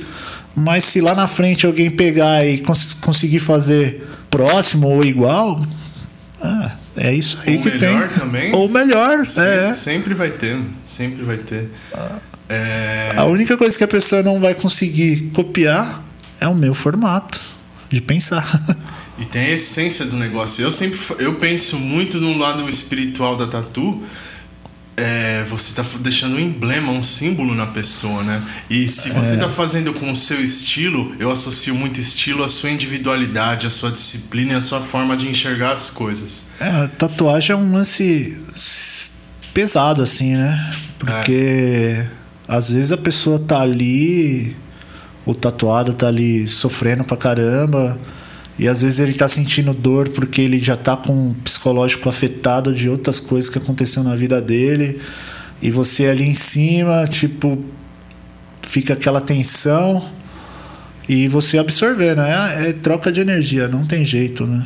É, totalmente. É troca de energia. Como que você lida com isso? Você sofre também? Porque eu sofro pra caramba. Se eu vejo a pessoa sofrendo com muita dor assim, ó, não rende. Eu fico. Não é que eu fico mal, mas assim, eu penso, porra, eu tô sendo o causador da dor dessa pessoa. Ah, já pensei bastante assim. Eu não penso muito assim, não, hoje em dia. Mas assim, quando é, eu, tem que ser meio sangue frio. Lógico. Quando eu vejo que não tá aguentando muito, eu já falou, vamos encerrar por hoje, porque tá difícil de tatuar, é uma coisa que não vai fluir. Você vai sentir muita mais, vai ficar sentindo dor aí, vai piorar, porque vai chegar no final da tatuagem, quando você tá desesperado, o negócio parece que estão colocando fogo em você, né? E tem ansiedade, né? O tatuador que é ansioso, ele quer porque quer terminar, sabe? Porque vai se fizer depois a foto não vai ficar legal, aí já Cara, tipo, bagunça tudo nisso. Um esquema de tatuagem desses realismo colorido que o pessoal tem feito muito aí, eu acho que eu, eu não faço. Mas assim, pelo que eu, eu, que eu vejo o pessoal fazendo, é um lance que tem que começar e acabar. Eu nem imagino como é que faz também não. Tipo, eu vejo que eles fazem por parte, né? Vai fazendo, tipo, não faz marcação de nada, só vem pintando ali. Então eu acredito que é, eu acredito que você tem que começar e acabar. Se a pessoa não vai aguentar ali no meio, o tatuador se vira e faz uma marcação. Não sei como funciona, se depois ele vai encaixar o decalque novamente. Mas eu já não conheço muito esse lado aí. Tipo, o, a ideia que eu tenho de realismo é diferente desses, né? Hoje em dia, cara, você vê uns realismos que você tá ligado que vai ficar, mano. Vai, é Você vê o cara aplicando vai. e você fala, mano, vai ficar essa cor mesmo, cara. O próprio tampa lá que foi no PMA. É, tipo, você vê o moleque trampando, ele põe cor mesmo pra dentro e vai ficar, cara. Aplica bem. Vai ficar. Eu não sei assim como vai ficar daqui uns anos. Vai perder um pouco, mas a cor vai estar tá ali ainda, porque vai. ele põe blocado o negócio, mano. E falando nisso, você que tem a melhor aplicação do Brasil. tem nada. Qual que é o tem segredo para uma boa aplicação? Mano, paciência, né? Não é máquina, não é fonte. Não, tipo, lógico, um equipamento bom vai facilitar sempre. Mas eu já tatuei com um equipamento ruim, um equipamento bom. Hoje em dia eu uso máquina nacional, tenho máquina importada também. Pigmento eu só uso Ironworks. Inclusive você é patrocinado, é, inclusive tenho... um salve para Ironworks, Iron quando vocês quiserem representando sempre. E quando vocês quiserem patrocinar aqui meu podcast, é, é, só me avisar. Pode colar. é, os pigmentos para mim eu não tenho dificuldade. Eu já vi gente falando, ah, mas ele não consigo co co fazer cobertura. Puta, eu faço cobertura com Ironworks e manda bala, mano. Não, funciona bem. Eu, eu, sempre fui o de falar, não, que o negócio gringo é melhor, assim. Mas eu acho que hoje em dia de tinta não, não, não deixa devendo nada. Mano, faz tanto, tanto tempo já que eu não uso tinta importada que eu. Tanto faz pra você. Pra mim, eu não sei. Tipo, pode ser que tenha umas tintas importadas que facilite mais, assim, mas pra mim é tão. tá tão. Pra mim é só o tom. O que muda é o tom. Tem tons específicos de certas é, marcas. Então, eu acho que até pra muita gente é isso, sabe? Eu, ah, eu tenho tal roxo. Eu não tive tanta dificuldade com tom também, não. Tipo, pra mim Tá ali. Você tá ali. É, às vezes eu. é um cara que sabe se virar. Você eu misturo. suas agulhas. Vou misturando muito ali. É, agulha também. Eu, Isso é um grande diferencial para você. Eu curto soldar, né? Tipo, eu aprendi, quando fui aprendiz, me ensinaram dessa forma. Hoje em dia você tem essa facilidade? Tem. Mas sei lá, o fato de você ir ali fazer aquele ritual ali de soldar uma agulha eu não soldo todas, eu soldo as principais, assim, tipo linha grossa, porque eu deixo na espessura que eu quero ali. Sim. E não tem que ficar me matando ali abrindo com isqueiro, que eu acho ruim isso aí. Péssimo. É, porque tem agulha que abre da hora, tem agulha que abre uma merda, eu não, eu não curto. Eu prefiro ir ali, perco um tempinho, vou lá, soldo, olho, falo, puta, tá certo, vamos lá. Pau no gato. Toma. É, até agora a gente, não, a gente falou de tudo quanto é coisa começou a entrar em tatu, mas eu ainda não te perguntei. Quando que você começou? Eu comecei em 2001. 2001. 2001, é, vai fazer 21 anos agora. O que, que te fez querer tatuar? Ah, tatuagem, cara. Meu, se for buscar lá atrás, foi com pichação, né? Pode crer. Skate, mas esse lance de você estampar um negócio em alguém. A pichação é isso, você tá estampando um bagulho ilegal ali em um prédio, numa casa de um, de um louco. É errado pra caramba, mas Paciência, faz parte. faz parte. É um aprendizado que se a gente buscasse assim, mano, você vê a galera da pichação que tem vários níveis dentro da pichação. O pessoal acha que é só um bagulho de bandido, de maloqueiro, mas você conhe- eu conheço advogado, conheço polícia que é pichador, conheço ainda que é pichador, médico. É um negócio que não sai, né? É, é, tem gente que vicia, é viciante, né? vicia. Não E- importa o rumo que você tome na sua vida. Esse lance de estampar alguma coisa em alguém foi o que me chamava a atenção, assim. Só que eu não chegava na tatuagem, né? Tipo, a tatuagem pra mim tava um bagulho bem distante, assim. Na verdade, eu, eu mal curtia, né? não tinha conhecimento. Não tinha conhecimento. Daí, através da pichação, eu conheci o grafite também. Isso com quantos anos? Eu devia ter uns. uns 15. Pode, é a fase que você quer deixar a marca no mundo, né? É, era rivalidade o negócio, né? Era, como eu falei, é Gangueiragem. gangueiragem. O bagulho é território. Você vê violência pra caramba. Muita gente não tá ligado nisso, né? Não. Mas você vê. Puta, eu já vi neguinho descer de, de- do quinto andar com uma bicicleta nas costas. Vai descendo e aí você tem uma porta pra tudo, né, mano? Pra tudo. Tipo, desde o, do, da criminalidade como a arte. É Como uma a arte, né? é.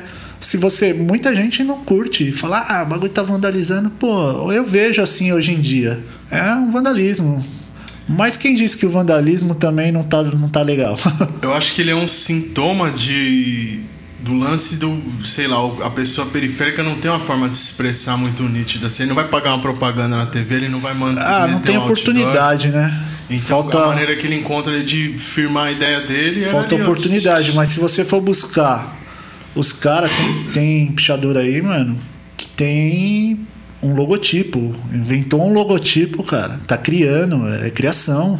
Tipo, você, o cara vai ali, desenvolve uma letra de um formato que tem um desenho dentro. Ele tá criando. Pra mim é arte.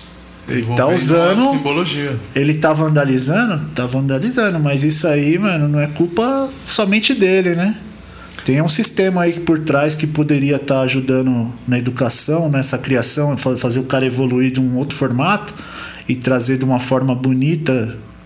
Pra mim é bonito, mas pra sociedade é feio.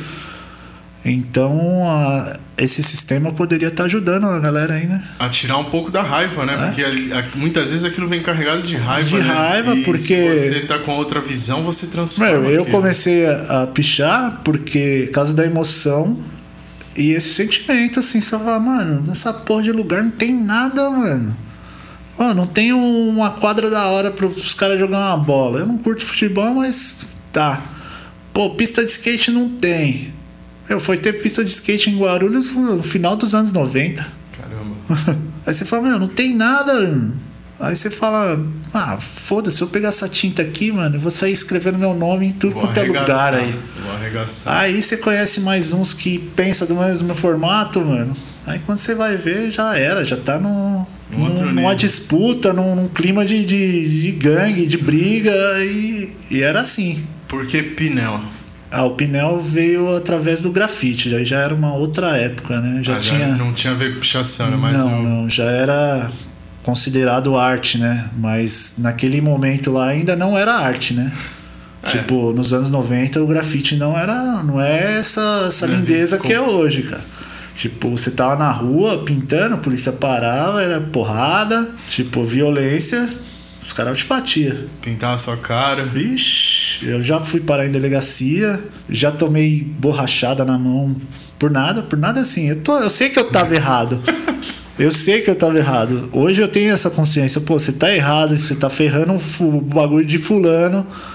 Só que eu acho que esse formato que, que, é que o sistema tem de aprendizado, vamos judiar do fulano para ele aprender. Puta, tá errado. Para mim isso daí é o resultado de uma sociedade muito cristã, sabe? O cristianismo sempre pregou isso daí. Não contra o cristianismo, eu tenho amigo cristão, eu entendo toda a parte bonita do cristianismo e tem muita coisa para você tirar disso. Mas ficou esse sintoma da, de, do castigo. Você fez isso, vai vir os gafanhotos, vai comer todas as suas é... coisas, você faz tem isso, um pouco disso, Tem um pouco disso. Acho que tem assim, muito disso. Eu não sei o que passa na. Eu não sei como funciona a polícia de um, de um outro lugar, num outro país. Mas assim, pelo que eu vejo, que eu tenho de informação nos Estados Unidos, se você é pego fazendo um grafite, que é considerado ilegal lá, você vai preso, você vai pagar uma pena ali e eles vão te colocar novamente na sociedade para que você possa, sei lá, ajudar de alguma forma. Você vai estudar aquilo que você quer fazer, beleza, você vai estudar num formato que você consiga levar um negócio legal.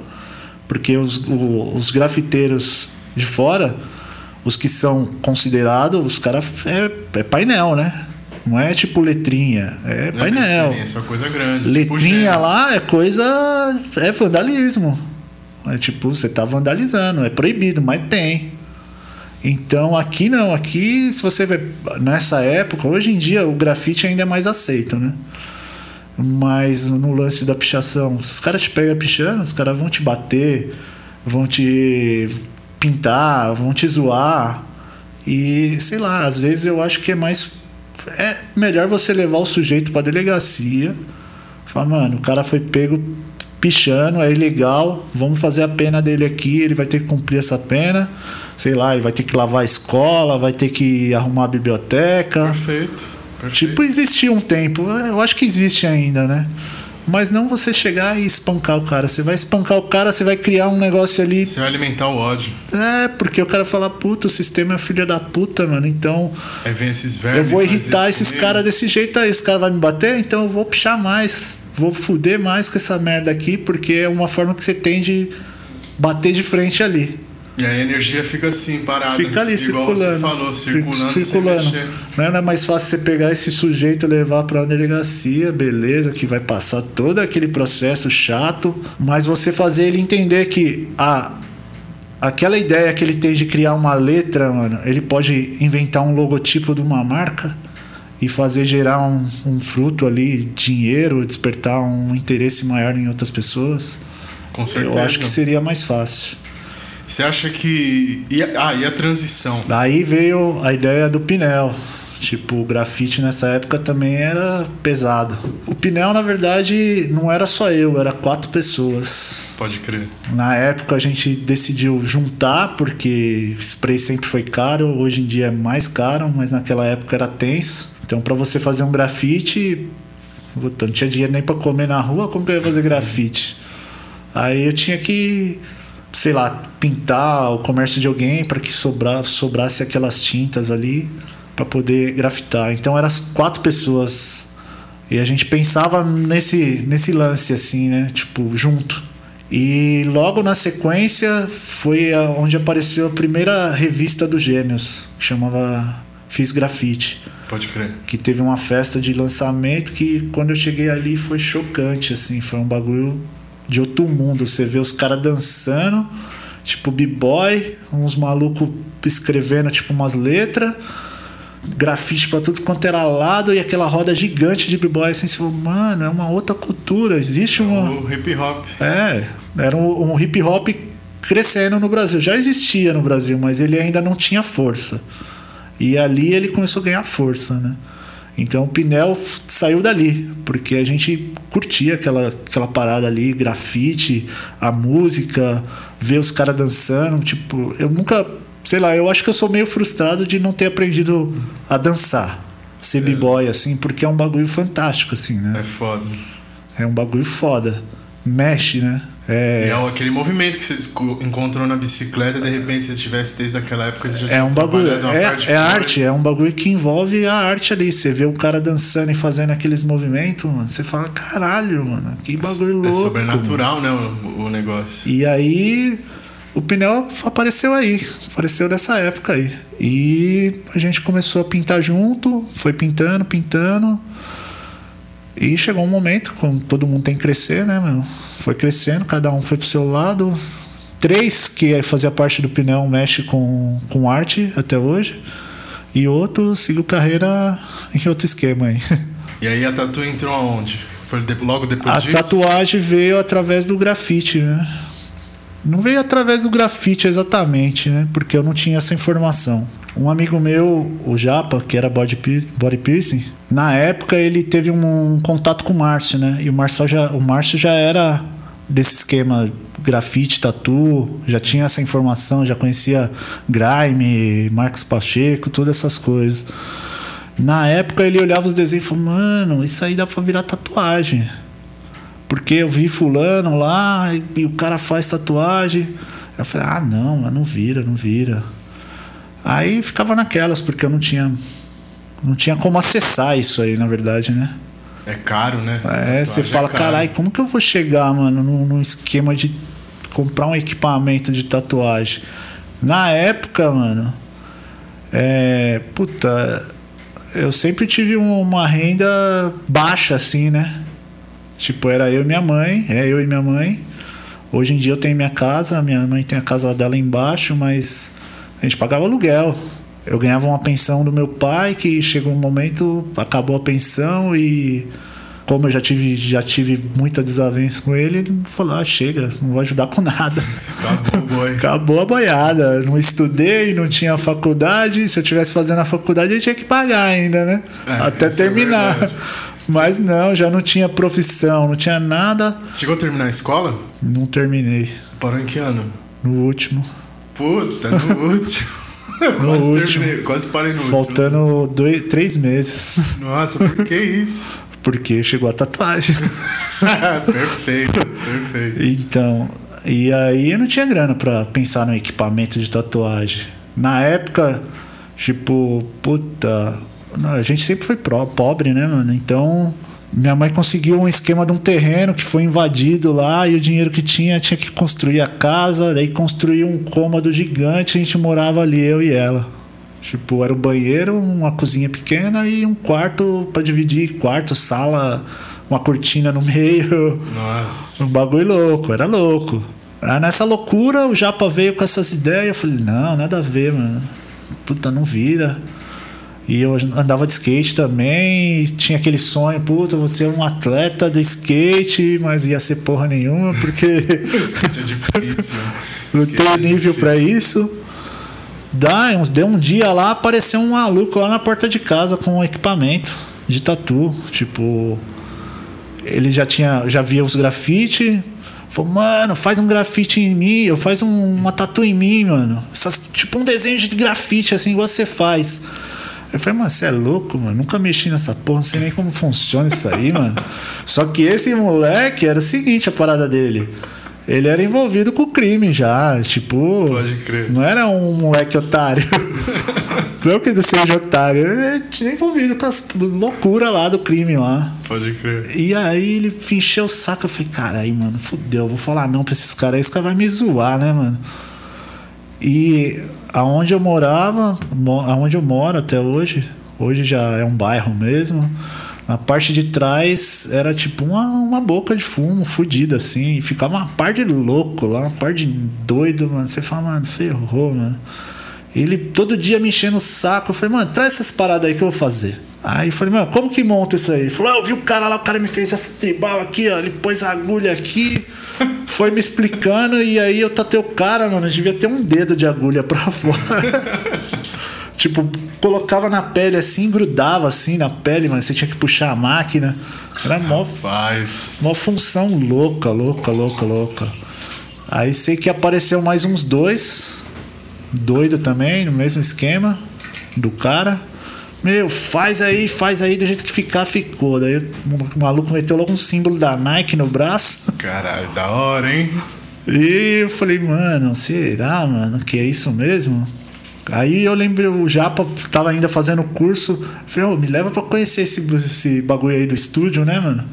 Na época ele tava fazendo curso com, com o Snoopy, né, lá no Caruba. Que era o Caruba e o Black Ball era na outra rua. Pode crer. Aí fui lá, conheci o, o Snoopy. Na sequência, eu conheci o Arthur. O Arthur de Camargo. E aí ele pegou o caderninho de grafite, olhou, falou, caralho, da hora, mano. Pô, os desenhos. Ele falou, mas você tem que conhecer o Márcio, você tem que conhecer o Márcio. Aí ele falou, meu, você já tatua? Eu falei, ah, fi, tentei, né, mano? Mas não tenho noção, né? Ele falou, não, vamos fazer o seguinte, traz um maluco aí, tatua o cara aqui, mano. Usa minhas paradas. que da hora. Aí eu falei, caralho, mano. Daí levei um cara lá, ele foi me explicando como era. Daí eu tatuei um amigo meu lá. Na sequência conheci o Márcio. E aí todo sábado, aí o Márcio falou, oh, mano, da hora, pô, os desenhos, você tem vontade de aprender a tatuar? Eu falei, puta, eu quero, né, mano? Mas eu não tenho condição, não sei nem como funciona isso. Falou, mano, vem pra cá todo sábado. Tipo, eu comecei a ir lá todo sábado, daí ficava lá, de pé lá, só olhando o Márcio tatuar. Na época o Teté já fazia parte do Black Ball, mas tinha sido a primeira viagem do Teté pra Europa, ele tava fora. E tinha o Fábio também, né? Fábio Black Ball. E aí o Márcio começou a abrir essa porta aí para mim. Na sequência chegou o Teté de viagem, cheio da, das coisas, falando disso, daquilo, máquina. Mano, esse maluco. E eu já conheci o Teté de vista, né? A gente morava próximo, mas não tinha muito a colher com ele, né? Pode crer. Falei, mano, esse maluco aí cheio dos bagulhos. Aí o Teté, o Márcio falou, ó, oh, então, maluco aí, você viu os desenhos do cara? Olha aí pra você ver. Ele falou, ah, eu conheço ele lá de Guarulhos e tal. Aí pegaram, olharam os desenhos e falou, e aí, qual que é? Você tá afim de aprender? Eu falei, ah, tô, né, mano? Falou, ó, é o seguinte, você não vai ganhar nada, mano. Não vai ganhar nada. Você vai vir aqui, vai trampar, tipo, limpar a loja, observar, a gente vai passando as coisas para você, a gente vai pagar o almoço e a condução. E acabou. O resto depende de você. Eu falei, firmeza. Aí já comecei a ficar lá com os caras na Black Ball. Eu peguei o final da Black Ball na época que era Márcio, Teté e e o Fábio, né? Logo na sequência, eles foram chamados pelo Hércules para trampar lá na Vila Madalena. E aí os caras conseguiram me arrastar para lá. E foi isso aí, começou assim. Começou nessa loucura Desse e. jeitão, só foi indo, né? Foi As coisas indo, só foram acontecendo. Indo. Só que assim, né? Eu fui abraçando, né? Eu fui abraçando, porque foi, mano, cara, eu não tenho profissão. Não sei fazer porra nenhuma. Tipo, mano, faculdade eu não não vou conseguir fazer porque eu não tenho nem dinheiro para pagar uma faculdade. E nem queria fazer, na real, né? Putz, se eu tivesse uma condição, eu tinha feito, viu, mano? Tinha feito? Eu tinha feito. Eu tinha até acabado a escola, assim, mas. Na época, então. Aí quando eu comecei a ficar na Black Ball, Faltava três meses, eu fazia um curso supletivo ainda, o último ano. Aí, mano, já não tinha vontade mesmo, né? Eu falei, ah, foda-se essa porra de escola, vou pegar firme nisso aqui, mano, vou fazer essa porra virar, mano. É o único jeito que eu tô enxergando na minha vida aqui, mano. E na verdade eu nem curtia tanto tatu, assim. Eu olhava e falava, mano, da hora, é um bagulho meio estampado. Mas não tinha essa, essa ideia que, que eu vim conhecer depois, Toda né? Toda a cultura por né? trás, não. né? Toda a história do negócio. Demorou um tempinho assim para mim entrosar mesmo na coisa e falar, caralho, o bagulho é muito louco, mano. E tinha muito acesso à informação, tipo assim, ó, como que você buscava revista? Meu, a informação que eu tinha era ver os caras tatuar, né? Era isso. Tipo, só. era ver os caras tatuar. Tipo, logo que eu comecei a ficar na Black Ball, o Márcio já falou: Ó, oh, mano, seguinte, senta aí que você vai fazer uma tatu. Eu falei, mas o que, que eu vou fazer? Ele falou, mano, vou fazer um bagulho grande logo na sua coxa. Já fez uma tatu, eu tenho uma tatu grandona do Márcio na coxa. Da hora. New school total, assim. Da hora. E ele foi fazendo, ele falou, mano, aqui ó, você faz desse jeito. Só que é uma coisa é você já saber e outra coisa é você estar ali olhando. Você aprende, mas você não sabe qual que é, né, mano? É. Você não sabe o que você está observando, é, né? Daí na sequência eu fui pro, pro Hércules, né, mano? Com os caras. E o Hércules, mano, é tipo enjoadaço. Na época o cara. É, até hoje, né, mano? O trampo do cara é foda, assim. Tipo, ele faz uns tribal maori lá simétrico que você tá louco. E o cara ele já tinha uma carreira forte dentro da tatuagem, assim como os caras tava ainda já tinha o Márcio Teté já tinha essa carreira, mas ainda tava em construção, né? Não é bombástico igual é hoje em dia, Igual mano. hoje em dia. O Hércules não, o Hércules já era bombástico mesmo. E o Hércules já tinha passado o Arthur por lá, o Rafael Pica-Pau também já tinha trampado com ele. E aí o Hércules falou: Não, vem cá que eu vou te ensinar isso. E começou a me ensinar a soldar agulha. E aí eu comecei a soldar agulha pra todo mundo na loja. Tipo, na sequência também já veio o Tita. Tita Botinha, que a gente chama ele, né? já veio e, pô, dois caras velhos, tipo, com experiência pra caramba no meio da tatuagem. O Tita, mano, você vê ele contando as histórias, ele pegar a corda de, de guitarra, afinar tudo, fazer as próprias agulhas ali, mano, e colar com super bonder, com linha. Era uma outra ideia, mano, uma outra ideia. E aí os caras começaram a me ensinar a soldar agulha, eu comecei a aprender. E é isso aí, tipo, foi nessa troca, base da troca. Tipo, Você, mergulhou de cabeça no negócio. ah, eu né? agarrei e falei, mano, dessa porra aqui eu só saio aprend- aprendendo mesmo, senão desistir não tem como, né? Nessas alturas do campeonato. Quando você aposta todas as suas fichas no negócio, não tem. Não, já tava o quê? Já ia fazer 21 anos. Eu falei, caralho, mano, se eu não aprender essa porra, mano, o que, que eu vou ser na vida, mano? Tipo, ou vou ter que arrumar um trampo de peão mesmo na, na feira aí, ou um trampo pesado numa, numa indústria que não é mal, mas não é uma, um bagulho que eu tava querendo pra mim, né, na época. Ninguém tá disposto a isso, né? Vamos Então. ser realistas. Eu não queria, e aí eu falei, mano, eu vou fazer esse bagulho virar, mano. E aí, mano, comecei a, a olhar os caras tatuar ali, e os caras falavam, mano, faz tal coisa, desenha tal coisa, faz decalque, faz isso, faz aquilo. Na época, ainda tinha um outro amigo nosso, que era meio que gerente da loja, o chocolate. Então, mano, a parte bruta de limpeza era tudo minha. Nossa. Tudo minha, ele pagava uma conta, fazia as compras, mas o resto, mano. E na época não tinha bico descartável, né? Era biqueira de aço. Tinha que lavar. E você chegou ali na. Quando eu cheguei no Black Ball, era uma época que os caras faziam o quê? Três trampos por dia. Cada trampo os caras usavam três, quatro máquinas. Então coloca aí de bico. Num dia só. Por dia, mano. Ave Maria, mano. Tinha dia que eu contava, dava uns 70. Você fala, mano Deus, do céu, pesadelo. mano. Que deixava acumular ainda. mano. Você fala, mano, não vai acabar nunca essa porra. E os caras precisando dos bicos pra tatuar. Você tinha que ralar, mano. Ralar.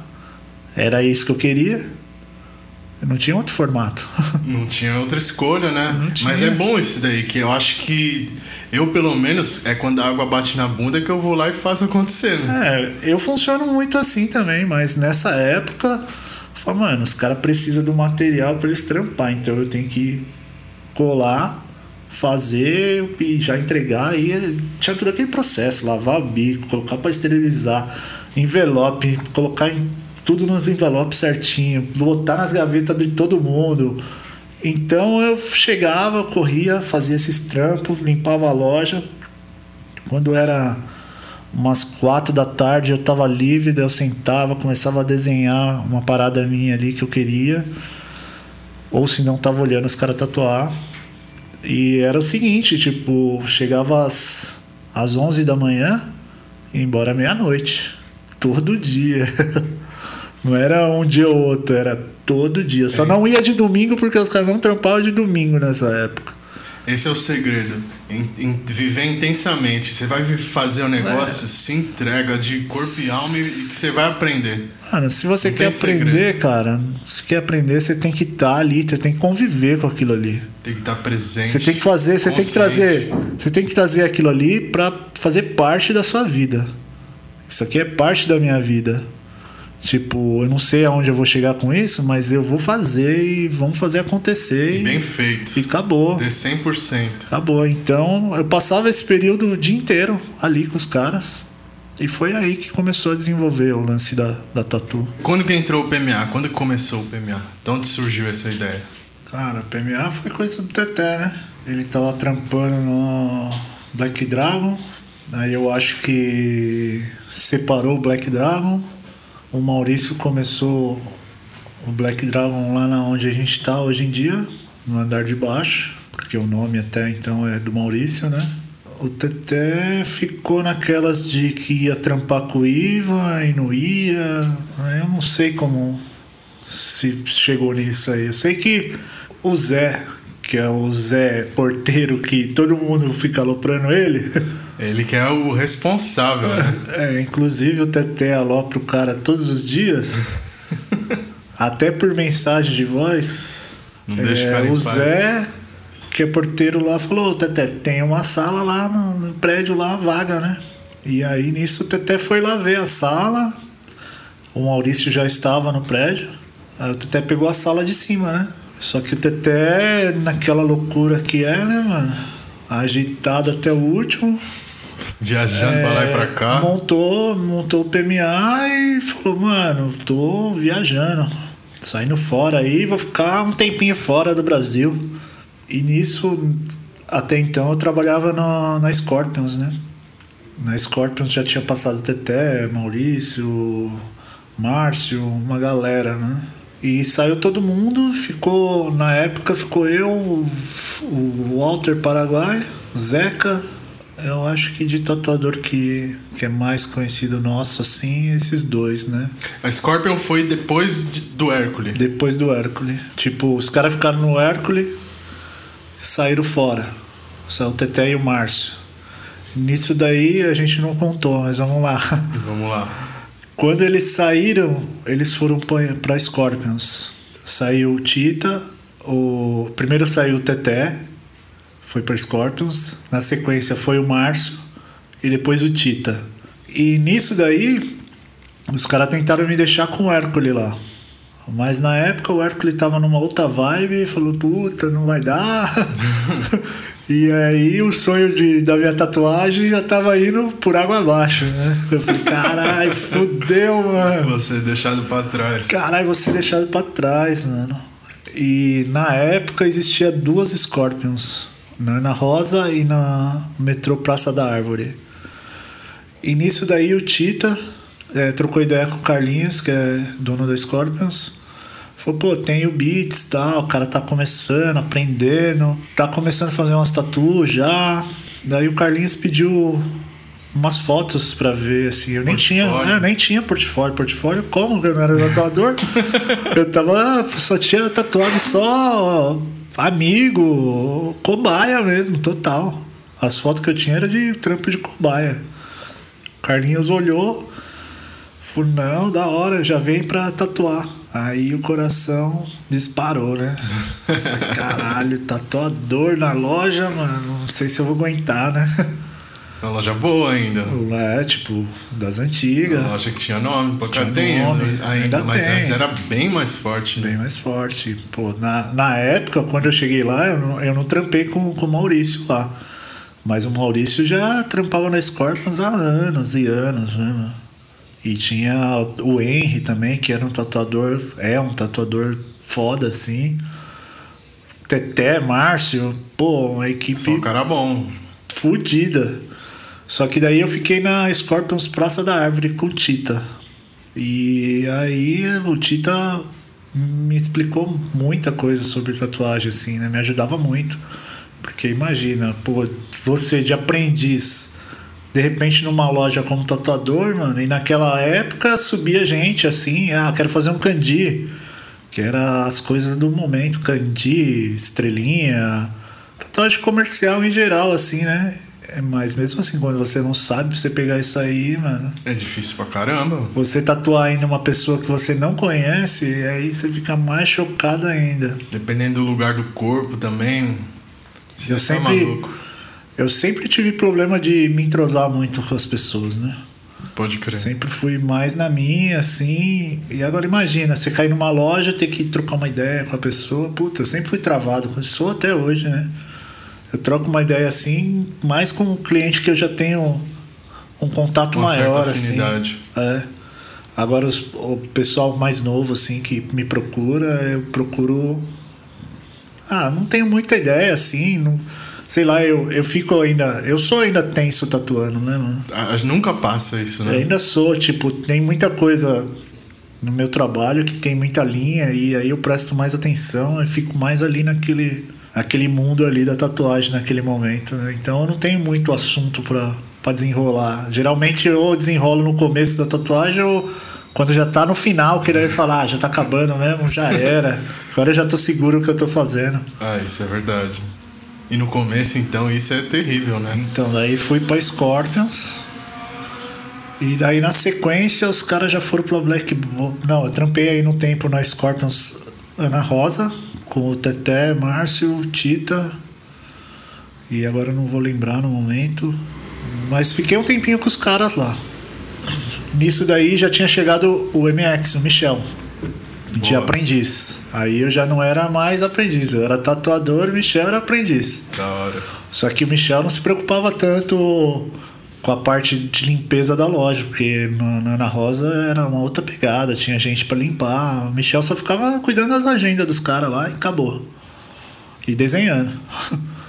E aí eu fiquei lá na Scorpions de tatuando, fiquei quatro anos com os caras lá. Saiu todo mundo, foi pra Black Dragon, inclusive o Michel, daí chegou a outra galera, fiquei um tempinho com a galera.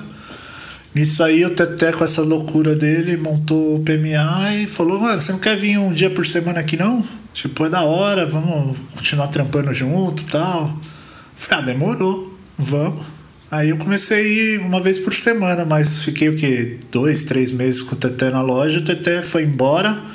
Nisso daí eu também saí da Scorpions e comecei a ficar no, no PMA direto. Daí fiquei, tipo, na época, mano, era trancado total, ninguém nem sabia que tinha uma loja de tatuagem lá. Ninguém imaginava. E eu não tinha cliente, tipo, bombástico igual. De ter lá. agenda cheia, de todo mundo te conhecer, não tinha nada nunca. disso. Eu né? dependia de estrelinha. Coisinha pequena mesmo. Aí sei que fiquei nessa batalha aí, meu. Um ano indo pra, pra, pro PMA, saía de Guarulhos na época, não tinha moto, não tinha nada. Nossa. Era busão, duas horas e meia de busão pra chegar, duas horas e meia pra voltar. E ficava lá o dia inteiro, sozinho. Era só você ali. Só eu, sozinho. E aí, depois de um ano e pouco, um ano mais ou menos, o Teté voltou pro Brasil. Só que daí com o Teté já era um outro esquema, né, mano? Ele tinha as agendas dele bombástica. Aí sempre vinha um, um acompanhante e ele falou, "Meu, faz uma tatucada ali, ó. Aí acabava fazendo umas coisinhas pequenas e nisso daí eu fui formando meus clientes. E também foi evoluindo, né? É. Porque se, quanto mais você tatua, melhor você fica. Aí você vai mudando, né? Vai mudando o formato que você tatua, equipamento. Fica mais familiarizado, É. que a, a mão ela aprende a trabalhar, né? Que nem o lance da bike, né? Se você tá andando direto, você consegue fazer um Você consegue ir longe. Se você não anda direto, você vai até no máximo 20 km aí e Tá morreu, morrendo, arriou. Tatu é a mesma Arriou. coisa. Tatuagem é a mesma coisa. Todo mundo fala, né, que em, qual- em qualquer profissão você precisa que no mínimo ter 10 mil horas de contato com aquilo ali para você começar a, a entender, né? Meu professor de pintura ele fala muito isso. Para você começar a entender a pintura, você precisa pelo menos ter 10 mil horas de estudo ali. Você tá mexendo com aquilo ali. Para você realmente começar a se locomover e Captar a essência do É. negócio, né? Que você precisa estar ali, você tem que criar uma afinidade com, com a parada pra você Então conseguir desenvolver você não melhor. vai conseguir, não é, não é um milagre, mano. Tipo, por mais que eu tenha informação e cheguei ali e falo, então, Eduardo, faz desse jeito, tal, tal, tal, tal, tal, tal. Você dentro da sua cabeça ali, se você não mexe com aquilo, você fala, mano, esse cara tá falando uma parte de coisa que eu Tá não vou entender, viajando, mano. né? E quando que você percebeu que era isso mesmo, assim, ó, que você já tinha aquela confiança, que as tatu tava saindo do jeito que você queria? Teve um estalo assim, algum, algum momento? Demorou, né, mano? Demorou. Tipo, mesmo trampando já em loja assim, eu não tinha uma confiança no que tava fazendo, né, mano? Porque eu tava reproduzindo desenho facinho, tipo de catálogo, coisas básicas, e tava tentando colocar uma coisa minha no meio também. Só que nesse de colocar uma coisa minha, eu não, não tinha uma noção igual eu tenho hoje, tipo, principalmente de desenho. Meus desenhos eram tudo duro, mano. Pra Pode caramba. crer. Se pegar uns desenhos antigos meus, eram uns desenhos. Era pancada o negócio. o Você fala, famoso mano, pancadão. Ah, você olha, não era tradicional, não era. Não era escuro. Escuro, não era nada. É, era um bagulho. Você fala, mano. Hoje em dia ainda consigo enganar bem, né? Você pegou e lapidou, né? A pedra. É tipo isso, você começa fazendo aquele pedregulho. Dá uma enganada, lapidando, né, mano? Vai lapidando. Aí você vai. é, tem que estudar. A real é essa. Tipo, eu não, não quis estudar um curso numa faculdade. Não que eu não quis, eu não tive essa oportunidade mesmo. Mas eu acho que se tivesse também ia ser daquele jeitão lá.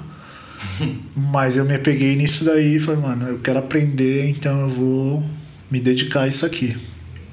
Por isso que eu falei que a tatuagem faz parte da minha vida.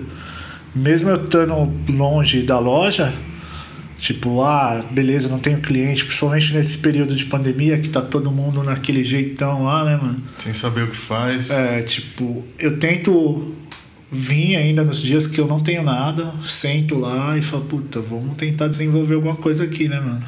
Vamos desenrolar um desenho, vamos estudar algum formato aqui. E é isso, você tem que praticar, seja tatuando ou estudando na forma que você achar melhor aí. Você faz muitas coisas na sua cabeça? Que eu tenho uma mania assim, eu, eu, eu passo uma hora antes da tatu, eu, tô eu, já, eu já tô tatuando dentro da minha cabeça, assim, ó. Então quando eu, já, quando eu vou tatuar, já tá quase tudo resolvido, assim. Não, não tenho muito isso não. Não? Você vai no, no instinto. Ah, não instinto, vai, tipo desenho. O desenho, eu não sou um cara que senta e desenha rapidamente, eu tenho dificuldade. Então eu tenho que olhar algumas figuras antes, eu pego, sento lá e começo a folhear algumas coisas no iPad, ou sei lá, alguma referência que eu tenho guardada. E aí eu começo a olhar aquilo ali e falo, mano, como que eu posso mudar isso aqui, mano? E aí eu vou fazendo uns Frankenstein, né, mano? Pega um pedaço de um, olha o outro, vai olhando o outro. Aí beleza, desenrolou o desenho. Na hora que desenrola o desenho, eu não tenho ainda nada formulado de cor assim na minha cabeça. Não tem. Tipo, até antes de começar, eu vejo às vezes o pessoal falando, não, eu vejo os caras que vai tatuar, você tatua assim, coloca já os batoques das cores. Eu falo, mano, não, tem, não dá, eu não consigo. É linha de produção, é Fordismo, Não, já tá pra mim, certinho. assim, eu vou. Durante ali o período ali, tem muito cliente que fala, ah, mas que cor que você vai colocar? Eu falo, mano, eu não sei. Só Deus sabe. Não sei, tipo, ah, mas pô, me dá uma. Um... Fala, ó, que cor que você gosta? Eu gosto de um vermelho. Eu falei, tá, tudo bem, a gente vai usar vermelho. Ah, mas que cor mais? Eu falei, mano, não sei, eu vou fazendo e conforme eu for fazendo a tatuagem, eu vou te perguntando. Falo, mano, o que você acha de tal cor aqui? Puta, legal, você faz um lance mais. É, tem a contribuição do cliente na hora, É? né? Se ele não gostar, o problema é dele, que ele que escolheu a cor. Tira um pouco da culpa, né? É, lógico que algumas partes eu prefiro fazer. Geralmente eu pergunto antes, falo, meu, posso pintar da forma que eu acho melhor? Se a pessoa fala tudo bem, eu pinto do jeito que vai vindo ali as ideias, falo, vou colocar esse azul aqui, ó. Pá, é azul, É vermelho. o lance experimental, né? É, que vai, vai chegando, vai formulando na cabeça ali, naquele momento ali. Eu faço isso, mas eu faço dias antes da tatu isso. Eu fico olhando qual cor me chamou a atenção essa semana. Ah, Às vezes Qual cor que eu tenho que eu não uso, sabe? Depende do, do, do trabalho, assim. Eu até consigo fazer isso também, já planejar antes. Uma coisa que eu não fazia antigamente era desenhar antes. Eu não desenhava. Eu falava, ah, deixa aí, na hora que chegar a gente se vira, né, mano? O é melhor momento loucura. é, Isso é é, mó aquele. loucura, mano. Trampar assim é coisa de gente doida mesmo, mano. É difícil. Ou o cara tem uma, uma arte dom- que domina ali mesmo, tipo, de pegar uma caneta, já riscar e, ou desenvolver na hora ali. Você passa mal veneno. E a gente ficou anos e anos, eu até trampando assim, ah, na hora que chegar a gente vê. Tem até hoje em dia, né? Inclusive. É, hoje em dia ele ainda tá fazendo antes, né? Tipo, Pegou o iPad. é, até no papel ele já tava pegando isso daí.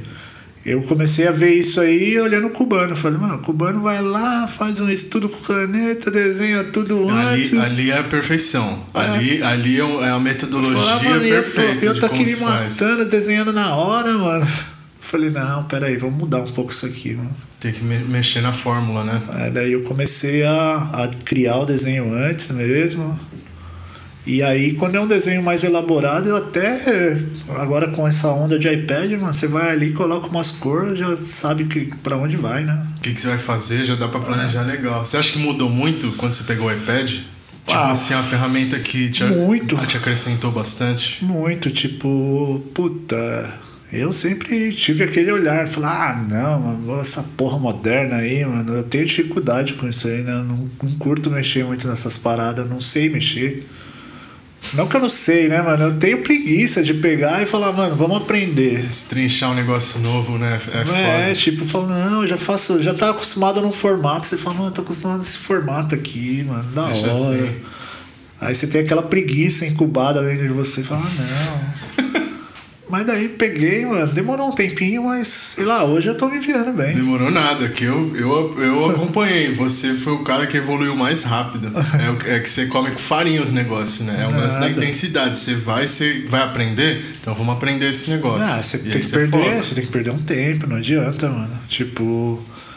Assim, dos programas lá, eu não manjo mexer no Procreate. Todo mundo utiliza mais ele, que né? usa esse. E você eu... usa um que eu nem sei como é que, nem como é que abre esse programa. eu gosto de usar o Sketchbook lá, porque as ferramentas é muito próximo, assim, do, do, do, do que eu gosto de usar. Tipo, um lápis de cor mesmo é, Pode crer. é perfeito.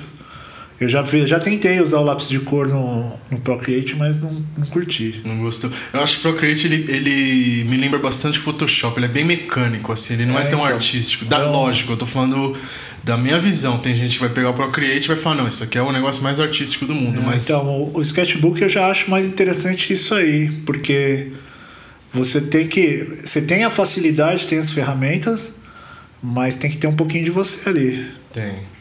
Você tem que mexer um pouquinho ali, tipo, você tem que entender um pouco, vai, eu, eu tô pirando em pegar e fazer pintura com lápis de cor ali. E é a mesma coisa do papel. A diferença é o material. Assim, a sensibilidade muda um pouco. Que no papel você tem, você sente aquela coisa ali que é gostoso pra caramba, você sentir aquilo ali. Sim. Ah. Mas a, a textura, mano, você consegue deixar bem próximo mesmo. É bem próximo. Fica bem fiel. Eu acho que uma das grandes vantagens é você já ter a parada digital. Então você vai comercializar esse desenho, pô, você já tem ali pra você mandar rodar, facilita pra caramba. Facilita. E assim, a, a ideia do iPad, quando eu resolvi pegar, não era nem tanto para tatuagem, né? Era para mim estudar o esquema de pintura, tipo, puta, eu faço aula de pintura lá e para ficar desenrolando na aula, às vezes demora. Agora, quando você já chega lá com o negócio pintadinho, aí você, com a, com a ajuda do professor, do Max, você consegue distorcer o negócio e fala, mano, chegamos num outro lugar. Pode crer. Isso que é da hora. Eu peguei mais por isso, mas daí caiu na tatuagem, daí você vai vendo que facilita muito. Né? Facilita. Né? Facilita demais até. Você imprime, decalquezinho na máquina. Ah, você faz tudo, né, mano? Tudo certinho. Faz tudo. Você faz ali sem sofrer. Uma coisa que sei lá, você ia demorar ali uma hora e meia, você faz em 40 minutos. Nem isso, muitas vezes. Você já vem com o desenho no jeito. Tá eu, sou, eu sou meticuloso também. Eu gosto de. Eu desenho dias antes. Aí um dia antes eu pego e olho o desenho. Se eu achar uma porcaria, eu redesenho. Mas eu já tenho mais ou menos o que eu quero fazer. E aí na hora da tatu, Aliás, uma hora antes eu chego, já deixo tudo certo, tudo pronto. O cliente chega, já tá meu, mil tamanhos, do jeito que ele quer, de invertido, se quer mudar a, a posição. As cores já tá tudo na cabeça, já tá tudo certinho. Não, assim. Vocês são muito programados. Eu sou, eu sou extremamente, mas eu me programo, eu essa sou, é a questão. Eu sou me fanfarrão, né, mano? Não, você. O pessoal você... chega lá, eu tô arrumando a bancada. Mano, pera aí que eu vou fazer um decalque, daí chega o almoço, eu vou comer. Falando, calma aí, vou soldar a agulha, então quem vai tatuar comigo já vai preparado para passar um tempinho lá. Já vai por dia, a experiência do dia, né? É, porque você fica lá, dá umas risadas. Se você quiser descontrair, se tiver gente na loja, você vai ter vários papos loucos lá, mano. Se quiser se enturmar, você se enturma. Se você quiser pôr um fone de ouvido, você fica lá no seu canto. Mas geralmente é difícil a pessoa ir ali e não se enturmar, né? Ainda mais quando tá o, o Teté, né? O Teté é o. Teté é o cara que ele tem a malícia de conversar com todo mundo, né? Tem assunto pra tudo, todos os jeitos, né? Ele consegue. Ele é o cara. Ele é o centro das atenções. Ah, ele entra naquela doideira dele ali as pessoas saem dali rindo até umas horas. É, é engraçado. E no meio disso tudo, qual que foi a sua maior conquista, assim? O que, que você considera como uma grande conquista dentro da tatuagem? Dentro da tatuagem? É. Eu acho que eu não cansei ainda não. Ah, mas sei lá, se for ver como conquista, é, é viver dessa forma que, que eu faço. Eu acho que isso aí. É o, a conquista é poder estar na corrida, né? É que assim, né, mano? Quando você faz isso diariamente, assim, é difícil você falar, meu, esse trampo eu adoro. Porque chega mais um tempinho e você fala, mano, fiz outro melhor. Não sei se eu gosto tanto. eu vivo assim, tipo, tem coisa que eu falo, caramba, eu não vou conseguir fazer um negócio melhor que isso, né? Só que daí chega um tempinho, você faz outro, e daí você fala, caramba, mas esse aqui eu já não gosto tanto não, eu gosto mais desse. E- Então essas conquistas que você vai tendo é Vai sempre se renovando. se renovando. O que, que você mais gosta de tatuar? Sua coisa favorita de tatuar? Animal. Animal eu acho bacana. Mas assim, eu gosto de tudo, na real. né? Lógico, lógico. Tem Mas uma- assim, ó, que te dá mais. Você, você- a pessoa fala, meu, eu queria fazer isso. Mano, animal é da hora de desenhar animal. Você consegue, sei lá, né? é um, um lance que mexe muito comigo, com a pessoa. Então você consegue dar uma, uma leitura legal, assim, né? E é bom que o lance de referência. né? Você pega foto de bicho na internet, bicho, de todos os ângulos, você de consegue tudo fazer de é qualquer jeito. E aí flui melhor, pra mim flui melhor. Assim, mas eu gosto de fazer. Muita gente acha que eu não faço desenho mais simples ou tatuagem preta e cinza. E... Oriental. Inclusive tem um oriental seu muito foda, mano. Quem que é mesmo o cara que você tá fazendo? Qual? Tinha um. Acho que era um jacaré com uns. Ah, esse doido. é o Igor. Pode crer. um é bem camarada louco, é nosso. oriental, né? É. Ah, eu tô fazendo um que eu tô curtindo também, japonês, que é as costas do Jonas, né? Pode crer. O bombeiro aí. Já começamos agora, eu acho que O tá que no te dá a terceiro. pedrada. É esse mesmo. filho da puta aí. É, começamos, tá? eu Acho que na terceira sessão, já andou bem já. Você se vê como um cara importante na tatuagem? O que, que você acha disso assim, ó, de, de ter que ter gente. Você acha que tem que ter gente importante? Depende do que é o importante, né? É, então, tem isso. Fica muito em aberto. Depende né? do que é o importante, porque assim. Importante na história, importante é, no momento, no importante na rede social. em- Então, é, depende muito. Assim, eu gosto dos caras que tem uma história mais voltado à arte mesmo dentro da desenvolver a tatuagem. parada, né? É, tipo, muita gente fala, ah, eu não sou, sou artista, sou tatuador. Não, você é um artista. Se você quer se ver como tatuador, você se vê como um tatuador. Mas dentro daquilo ali que você tá fazendo, você desenvolveu uma técnica, um estilo, você é um artista. Eu sempre bato nessa tecla, porque tem muita gente, eu inclusive caí nessa assim de chegar e falar, não, eu sou um artesão, isso aqui o que eu faço é um artesanato. Ah, tudo bem. Sim, tem É esse válido. lado e é mó legal, mano. Aham. É da hora você reconhecer isso e ter essa humildade. Mas tudo é arte. Você chegar e varrer a loja bonitinho, Faz limpar o parte. banheiro, deixar cheirando É total. é, pinho-sol. Total. Isso tipo, é arte, porque você tá é, Assim, transformando o Pra gente, também. a gente vive um cenário mais underground da tatuagem, né? Sim, A lógico. gente tem um conhecimento dentro, assim, a gente consegue acessar umas coisas que muita gente ainda não consegue, mas a gente é mais underground, mais escondido e a gente não tem quem faça pela gente. Tipo, ou a gente tá ali tatuando, ou a gente tem tipo um aprendiz que é pra ajudar a gente, ou a gente tá limpando a loja. É isso que a gente tem que fazer. É, eu gosto disso, sabia? É, faz parte, né? Porque eu acho que também entra no ritual Faz você parte. deixar do jeito que você quer, sabe? Mostrar pra pessoa, pô, tem um cuidado, sabe? Eu vou receber o convidado aqui, tá tudo limpinho, tem incenso, tá tudo bonitinho. Claro, tipo, você meu, tá entrando num portal aqui, é outra Não coisa. adianta você chegar, tá lá a loja toda fodida, e aí chega um cliente lá que é foda no meio aí da sociedade. Tá lá, você tá apresentando aquilo ali pro cara. Mano. Uma tranqueira pra pessoa não dá, né? Aí não dá, mano. Você tem que Entra manter. na o- arte, artista é o que Lógico, sabe fazer isso daí lógico. também. E assim, eu, como eu falei, né, mano, eu aprendi, fui aprendiz, né? Então eu não tenho dificuldade pra limpar chão, não, mano. Tipo, se tiver que limpar o chão ali, eu vou lá, vou limpar, se tiver que lavar o banheiro, firmeza, eu, eu uso banheiro, eu, eu tô ali, tá todo mundo ali. Não tem nada demais você chegar e fazer isso por alguém ali.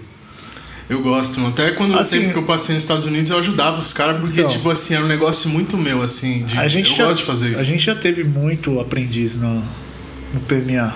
E teve épocas que não tinha aprendiz, era a gente. Então vamos entrar no acordo aí, pessoal. Ó, eu vou chegar amanhã, tenho trampo. Você tem. Ah, não tenho trampo. Então, beleza, chega mais cedo e ajuda a limpar, mano. Essa é a ideia. É, todo mundo, se tá todo mundo ali dentro, eu acho que assim.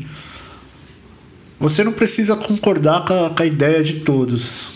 Porque cada um tem sua maneira de ver, né, mano? Mas Sua vivência, tudo. o formato pra fazer o negócio andar, mano, ou tá todo mundo junto ou fica separado, mano. Ou deixa quieto. Deixa quieto. Tem que operar bem. Eu espero que essa, esse apocalipse que tá rolando sirva até para as pessoas verem isso. Tipo assim, porra, que saudade de estar com fulano, mesmo que ele seja um desgraçado, sabe? Uma pessoa chata. Ou muitas vezes eu falar até do TT, assim, que é umas brincadeiras que excede um pouco, mas é, você vê que o cara tá muito à vontade ali, ele tá muito feliz ali. E é legal pra caramba isso daí. Faz É mó bom, bem. sim. E faz mó falta quando você, você sabe, às vezes você tá na pior. Muita gente manda mensagem assim falando, porra, mas esse podcast é da hora, faz eu relembrar, sabe, meu tempo no estúdio, o tempo que eu passava com a galera, eu coloco pra desenhar, eu. Sei lá, meu, eu dou uma varrida aqui no chão ouvindo o Mano, negócio. vários caras me perguntam, fala, meu, como você aguenta o Teté todo esse tempo? Eu ia fazer essa pergunta. E ele inclusive. fala, ele fala, falou, "Meu, é o melhor, é o maior relacionamento que eu já tive. Com certeza. Sei lá, tipo, a gente. Eu não concordo com tudo que ele fala, e nem ele concorda com tudo que eu falo. E sempre vai ser assim. Só que. E é, esse- é isso que faz a força do negócio. Só que a inclusive. gente tem um lance de, tipo, tá, vamos se respeitar, vamos ser amigos, vamos dar risada, acabou. Você quer falar loucura? Às vezes eles falam umas loucuras, eu chego e falo, mano, para, mano. é, é isso, é o E do mesmo jeito ele fala pra mim também, é, é igual. Eu acho que quando funciona assim, tipo, nesse lance do respeito, assim, todo mundo com a mesma ideia de chegar num lugar, vai embora. É. E assim, a gente tenta fazer isso lá na loja, né, meu? A gente quer ver todo mundo trampando, todo mundo bem mesmo. Todo mundo feliz, Tipo, ganhando dinheiro. é, f- meu, você não- rico a gente não vai ficar, né, mano? A não, Não, ser que a gente acerta um, sei lá, um, um poço de ouro aí, né, mano? Ou, um acer... ou se enfiar num, num meio aí que É, o público eu acho, é eu acho grana. difícil. Mas é difícil e nem deveria ser objetivo, na real, porque Eu acho, tira o fator eu acho diversão, difícil. né? Eu acho que a gente consegue se manter legal do jeito que a gente vive aí. A gente consegue atingir um pouco mais ainda, pra caramba. Mas a ideia é essa, todo mundo junto ali, vamos. Pô, tenho trampo hoje, não tenho. Puta, vamos aí, senta aí, vamos desenhar, vamos dar umas risadas aí. Acabou. Tem que ser assim, mano. E a riqueza ela vem quando a gente faz a troca, né? Porque muito, muito, eu penso muito nisso, assim, ó. Tatu me deu coisa pra caramba, me fez conhecer gente pra caralho, assim, viajar o mundo, é, tá num lugar da hora que eu gosto de trampar. E o que, que eu dei em troca, sabe? O que, que eu tô fazendo pela tatuagem? Eu acho que a riqueza vem aí, você poder oferecer algo e aí volta em dobro. Aí você oferece de novo e volta em dobro. Eu acho que sempre funciona assim. Ah. Essa é a riqueza verdadeira. O que eu acho muito louco no PMA é assim, a loja já tem o quê? Eu acho que 15 anos. Por aí. 15 anos. Tipo, teve um período que ficou eu, Michel, Sarita e Teté. Eu acho que uns 7 anos. Continua ainda, eu, Michel, Teté. Só, a Sarita só saiu fora porque ela decidiu ir embora mesmo. Ela ia casar, teve o esquema dela pra Colômbia e ela foi embora. Mas tá aí, o momento que quiser voltar, ela tem um espaço pra, pra ficar ali trampando também. Com certeza, quiser fazer um guest, se estiver É. ouvindo, Sarita. O da hora é isso aí, tipo, eu acho que é uma das poucas lojas assim que tem os mesmos personagens assim e vem acrescentando outros, mas fica ali, a gente tá sempre ali. Tipo, eu não pretendo sair de lá nem tão nunca. nem precisa, né? É o que eu Ah. falei, ali é sua segunda casa. É, não- Muitas vezes é a primeira, né? De tanto tempo que você o passou. Michel também não tem essa ideia, né? meu? Se um dia eu, sei lá, tiver um espaço que seja só meu, eu vou continuar trampando ali também.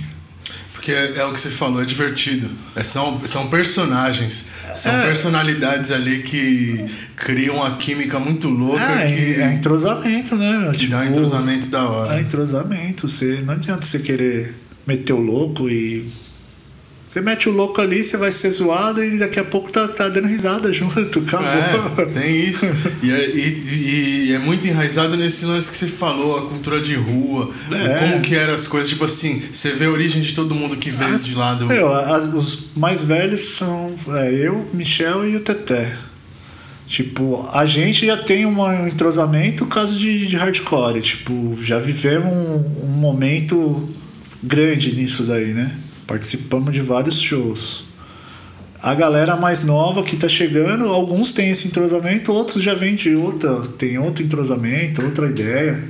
Mas o importante é isso aí, tipo, que ali tá todo mundo tentando se juntar e ficar junto mesmo, sem essa de ficar pulando de galho em galho que O que realmente, assim, se for bem a fundo, lá no fundo, o que, que todo mundo ali tem em comum? Você já parou pensar nisso? Cara, nunca parei não. Mas se eu for analisar assim, eu acho que é esse desejo de tá todo mundo bem, né? Tem isso. Eu acho que na real que pega ali é a teimoseira. Todo mundo é cabeça dura ali. Cabeça dura. Todo mundo é Caramba. cabeça dura ali. Ah, na verdade, E tá tipo, todo mundo tentando. é- é- eu imagino assim, ó.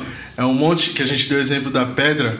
É um monte de pedra em atrito querendo se esculpir, assim. Ou Ah, se eu- deixar assim, mais polido. Pelo meu lado. Pelo meu lado. Eu sei que tem horas que, tipo, muita gente tá falando uns bagulho mó sério, mas eu não quero acreditar. Daí eu fico aloprando. Aí eu fico zoando. Daí os caras já caem na pilha, já fica nervoso. Não, mas como assim? Principalmente o Teté, já cai na pilha já, né? É que é o jeito que você fala também é calmo. E aí não dá pra Mas- perceber. É ironia com calma, não tem, não tem, Então, tem coisas que, consiga eu fico falando mais pra zoar mesmo, pra tirar uma onda. Pra ensurnar e falar, mano, vamos dar risada de uma outra forma aqui dentro. É. É, Isso, isso é o que eu mais gosto, assim, ó. Alguma coisa vai acontecer. Ou você vai ficar muito puto, ou você vai ficar muito feliz, ou você vai ficar muito insatisfeito ou muito satisfeito. Sempre vai partir pra alguma coisa, assim. Ah, e eu- vai da intenção da Eu, pessoa. na real, quando eu tô puto de verdade, mano, eu prefiro já nem ir pra loja. Eu nem vou também. prefiro nem ir, porque um oi pra mim vai ser um foda-se. Então eu já vou. já fico em casa já, mano. É, essa é a lição que eu aprendi também. Se você não tá legal, não, não tenta transferir pros outros. Ah, não. Fica na sua, fica legal. Ah, deixa eu fazer uma pergunta que eu esqueci. A gente falou de lidar com cliente e tudo mais.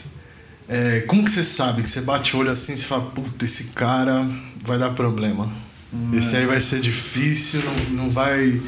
E eu vejo que é um negócio que você, eu tenho uma dificuldade do caramba, assim, de entrar em conflito com o cliente. Eu, eu vejo que você também não tem. É um, um jogo de cintura ali meio difícil, assim. É complicado pra gente. Como que você lida com isso? Porque você vê o cliente e você fala, puta, meu cara vai, vai ser problema. Meu, tipo.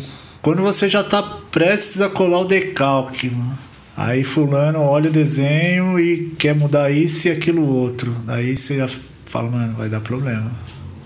E às vezes eu não quero mudar, porque, porra, eu me dedico a isso aí. Você sabe o que você tá fazendo. Eu Quanto tempo você tatua? Eu vai fazer 21 anos. Então você sabe o que você tá fazendo, né? Tipo, Pelo amor de Deus. Eu tenho, vai, 20, quase 21 anos de tatu. Coloca aí uns.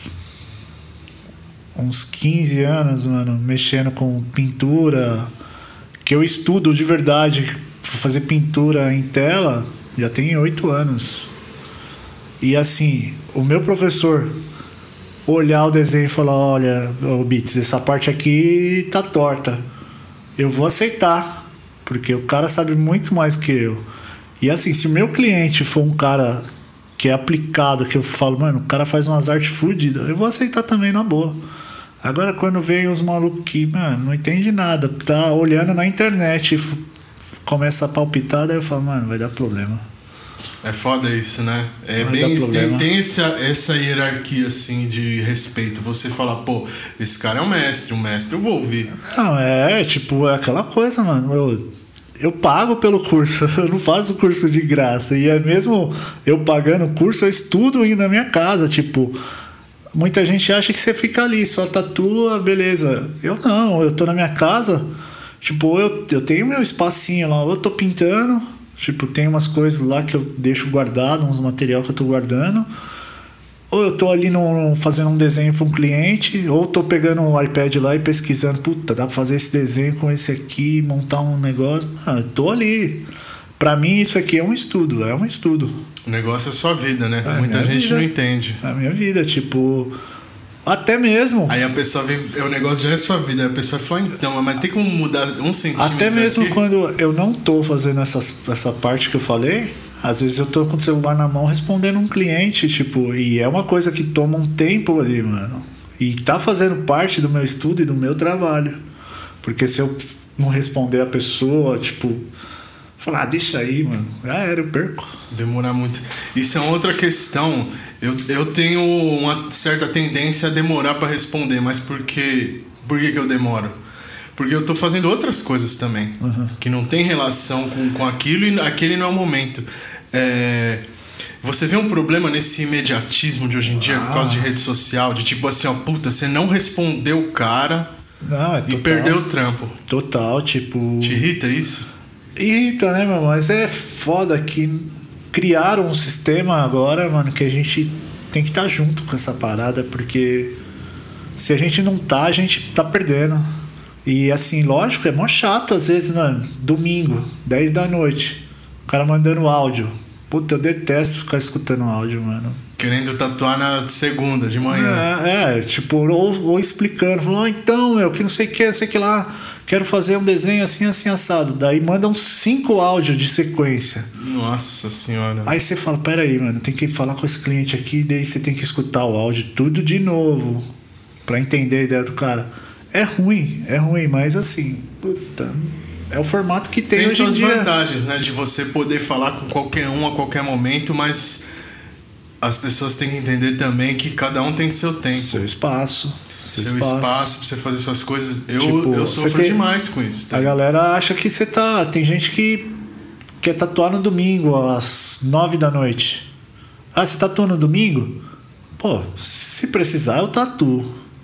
Se precisar, eu tatuo. Mas geralmente eu não quero. Que não é quero. Porque Domingão. domingo eu quero fazer outra parada. Eu quero, não quero pensar em tatuagem. É, se, se Deus descansou no domingo, Ah. quem sou eu pra fazer alguma coisa? Tá boa, mano. Tem que dar meu rolê de domingo. Mas se, se for necessário, vamos lá. Já fiz, já. Fiz muitas vezes. Mas é complicado isso daí. Esse lance de rede social, você acha que atrapalha mais ou ajuda mais? Ou tem um equilíbrio mesmo? Ah, tem um equilíbrio. Um equilíbrio Vai da pessoa, mano. né, Tem ter o equilíbrio. É equilíbrio. aquilo que, que a gente falou no começo, né, meu? Vai muito do, do- da galera. Tipo, tem galera que quer colocar uns negócios legal e levar uma notícia boa para que ajude uma par de gente. E tem uns loucos que falam, mano, vamos pôr o caos total e vamos fazer essa lou uma Destruir loucura, tudo. destruir com tudo. Que é o fake news. E aí fica nisso, a internet é a mesma coisa, tipo, pra gente que vê, que faz tatuagem, a gente vê tatuagem boa pra caramba e vê tatuagem que você fala, mano, que desgosto, cara. Foda. Tem de tudo, né? Você acha que deu uma funilada esse lance de rede social? Tipo assim, no sentido. Se você pensa em tatu, aliás, uma pessoa comum que não tem muito conhecimento da tatuagem, pensa em tatu, onde você acha que ela vai procurar? Ah, no Instagram, né? Instagram ou Google, né? E aí você não acha meio. Assim, ainda tem revista? Acho que tem, né? Uma revista ou outra na. Mas ninguém vai em Ah, banco. no Brasil, eu acho que não tem mais não. Né? Não tem Já mais era. nada, né? Ah, no Brasil tá morrendo até as bancas de jornal, já era. É mesmo. Sobrevive as que vendem é, tabaco, cigarro e, É, desgraças. porque hoje em dia é a internet, né, mano? Eu acho que deu uma funilada isso daí. Eu acho Arregaçando. que se só tem um lugar pra gente buscar, então nesse se tem um lugar, a gente vai encontrar um padrão.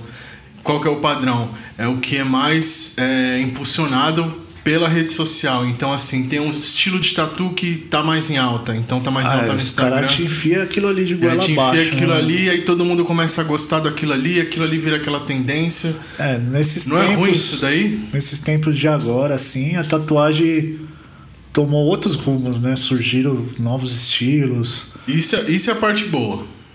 É boa e é ruim pra mim também, porque, é como eu falei, se o aquarela for bem feito, da hora. Mas se for uma, uma aquarela que os caras enchem de água o pigmento, achando que vai ficar pra sempre, não vai. Vai parecer um roxo machucado. Vai ficar zoado, é tipo uma pancadona vai tomar no, braço. Então, É mano, é ruim. E teve uma época aí, agora o aquarela até deu uma desaparecida, né? Desaparecido. Agora é, é os black work, o que é legal, porque funciona. É. Black É, eu gosto de tatuagem que funciona. A real é essa. Se Exatamente. funcionar, beleza, mano. Você pode fazer essa parada aí de pingolismo, aquarela, faz funcionar, mano. Acabou. É, ve- vence o, o- o- vence a internet, eu penso É. assim, ó. Mostra que não, não é o que tá na internet não é o legal. Legal que você se sente bem, é, sabe? Você tem uma afinidade com o artista que vai fazer a tatu. Então, o foda é isso, né, mano? Que nos dias de hoje a galera empurrou isso aí de goela abaixo, né, mano? Tipo, ah, eu vou fazer com fulano porque ele tem 50 mil seguidores, tem 30 mil seguidores. Pô, se o cara faz da hora e tem tudo esse merecimento, Legal. eu acho da hora. Vai lá e faz mesmo. Paga caro, faz mesmo. Faz mesmo pro faz- cara, porque o cara coração, mano, mano. é o cara que tá te oferecendo esse trabalho, não vai ter outro. É esse aí. E o cara vai fazer bem feito. Agora, puta, a gente vê muita ladainha, né, mano? O cara que comprou uma parte de seguidor, as Muita ladainha. A gente- jeitão. A gente tem uma noção, né, mano? O foda, eu fico chateado assim, chateado e triste, né? Com quem não tem essa noção. E eu faço muita cobertura. Eu falo isso. faço muita cobertura, muita reforma. Antigamente, para fazer uma cobertura, você perguntava pro cliente, pô, quantos anos tem essa tatu? Ó, tem 5 anos, 10 anos. Pô, tá da hora, você aproveitou 10, horas, 10 anos sua tatuagem, da hora. Então, beleza, você quer reformar? Vamos reformar. Se quer cobrir, vamos cobrir. Hoje em dia não, é tipo, esses tempos. Esses tempos. A menina tatuou com fulano, deu dois dias, ela me escreveu, meu, dá pra você cobrir minha tatuagem? Caramba, dois dias. Ah, Dá pra você cobrir minha tatuagem? Daí eu olhei e falei, mas tá cheio de casca a sua tatuagem, né? Nem cicatrizou, nem começou a cicatrizar. não começou a cicatrizar, cicatrizar ainda. Ai, meu, eu me arrependi que o cara me cobrou isso e aquilo. Eu falei, meu, você vai ter que esperar cicatrizar isso aí. Cola aqui pra mim dar uma olhada. E aí a gente resolve. E aí fica essas coisas aí, né, mano? Hoje, esses dias mesmo, eu vi um cara que faz reforma de escrita e cobre o que ficou aparecendo. Acho que eu vi isso daí também. Só que não é que ele Instagram. cobre, ele põe uma tinta, tipo, cor de pele, pra sumir o que não vai sumir. A gente sabe que não vai sumir, Não que na dá, hora que mano. cicatrizar, o bagulho vai aparecer de novo. Não, o, o, a corzinha clara não vai cobrir o preto. Não vai, mano. funciona Não vai. assim. É a mesma coisa aquele louco que fala que cobre estria. Tá fudendo com a Ele tem vida de problema uma... com a justiça, cara, né? Ah, Tá fudendo a par de mulher aí, né, mano? Tem gente que tá fazendo aqueles bagulho no olho lá pra esconder Olheira. olheira, mete um pigmento de tatu embaixo do olho. Quando cicatrizar, mano, vai dar bosta, mano. Aí você vai tomar um sol, Vai- vai ficar vai- com vai- branqueira. tipo um panda, no vai ficar parecendo um panda queimado. mano, é, isso aí a internet é uma bosta. É foda isso daí, né? Vem- E eu não vem sei o que ilusão. acontece, mano. Que eu, eu acho que esses caras ganham muito dinheiro, que os caras patrocinam demais. E aparece direto. no Parece Instagram, toda hora pra todo mundo, assim, mano. Puta, esse cara da estria, mano, é criminoso o que ele faz. Eu, eu concordo. É criminoso. E, não- e é engraçado que nunca é nada cicatrizado, né? É sempre. Sempre, tem esse né? lance da tatu. Pra Ah. mim só vale o cicatrizado. Da hora foto, saiu bonita. Eu mesmo tiro umas fotos nervosas, uso filtro, uso não sei o que e aumento o contraste, até pra poder refletir um pouco do que é na real. Porque eu sei que minha tatu, aquilo que eu tô vendo, representa um pouco do que eu fiz na realidade. A realidade mesmo é quando tá cicatrizada, né, mano? Ali Exato. você vai ver se o cara manja mesmo ou não manja. Tipo, fala, mano, o cara pôs vermelho e tá vermelho. Isso. E aí depois disso você olhar, espera um mêsinho, cicatrizou, você vê Ali você vai falar, pô, é, é isso Ah. que eu fiz. Eu tenho, um, tenho umas tatu de um, um cliente meu que apareceu esses tempos aí, moleque tinha sumido. Ué, moleque apareceu, o braço tem 11 anos, mano. 11 anos. Se você olhar a cor, parece que fez ontem. Tipo, fala, mano. Caramba. E tem várias tatuas assim minha que já.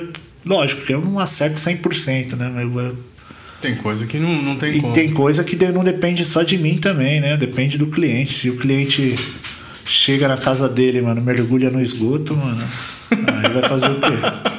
Não tem o que fazer, né? A pessoa tem que saber cuidar também. Tem que cuidar, cara. Então esse lance aí é isso aí. A gente tem que ver cicatrizado, né, mano?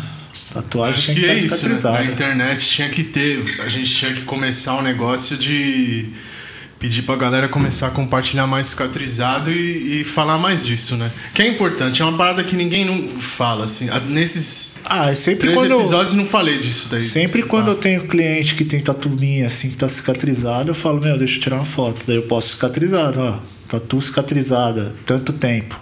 Acabou. É bom. Mas tem também o lance do. Voltando na internet, de ser a parada superficial. Pessoa que é um souvenir de um famoso, sabe? Um souvenir de um rockstar da tatuagem. Então vai, faz e não volta, sabe? Porque às vezes a experiência não foi aquilo que ela esperava, não ia ter toda aquela exclusividade. Ou até assim, a pessoa só quer uma tatuzinha. Hoje em dia não tem mais aquele comprometimento, né? De tipo, vamos, não, vamos fazer, vamos tal. Eu tenho sorte pra caralho que eu tenho. a maioria dos meus clientes. Então, eu acho que assim. depende muito dos clientes, né, meu? Eu acho que depende muito, porque vamos pegar de base aí o cubano mesmo. O cubano ele tem uns clientes que é fidelidade, assim, total. 100%. E ele começa um trampo, o cara ele trampa num esquema total dele lá. Ele faz desenho, faz linha, um pouquinho de sombra. Então, por hoje chega. Ele não força.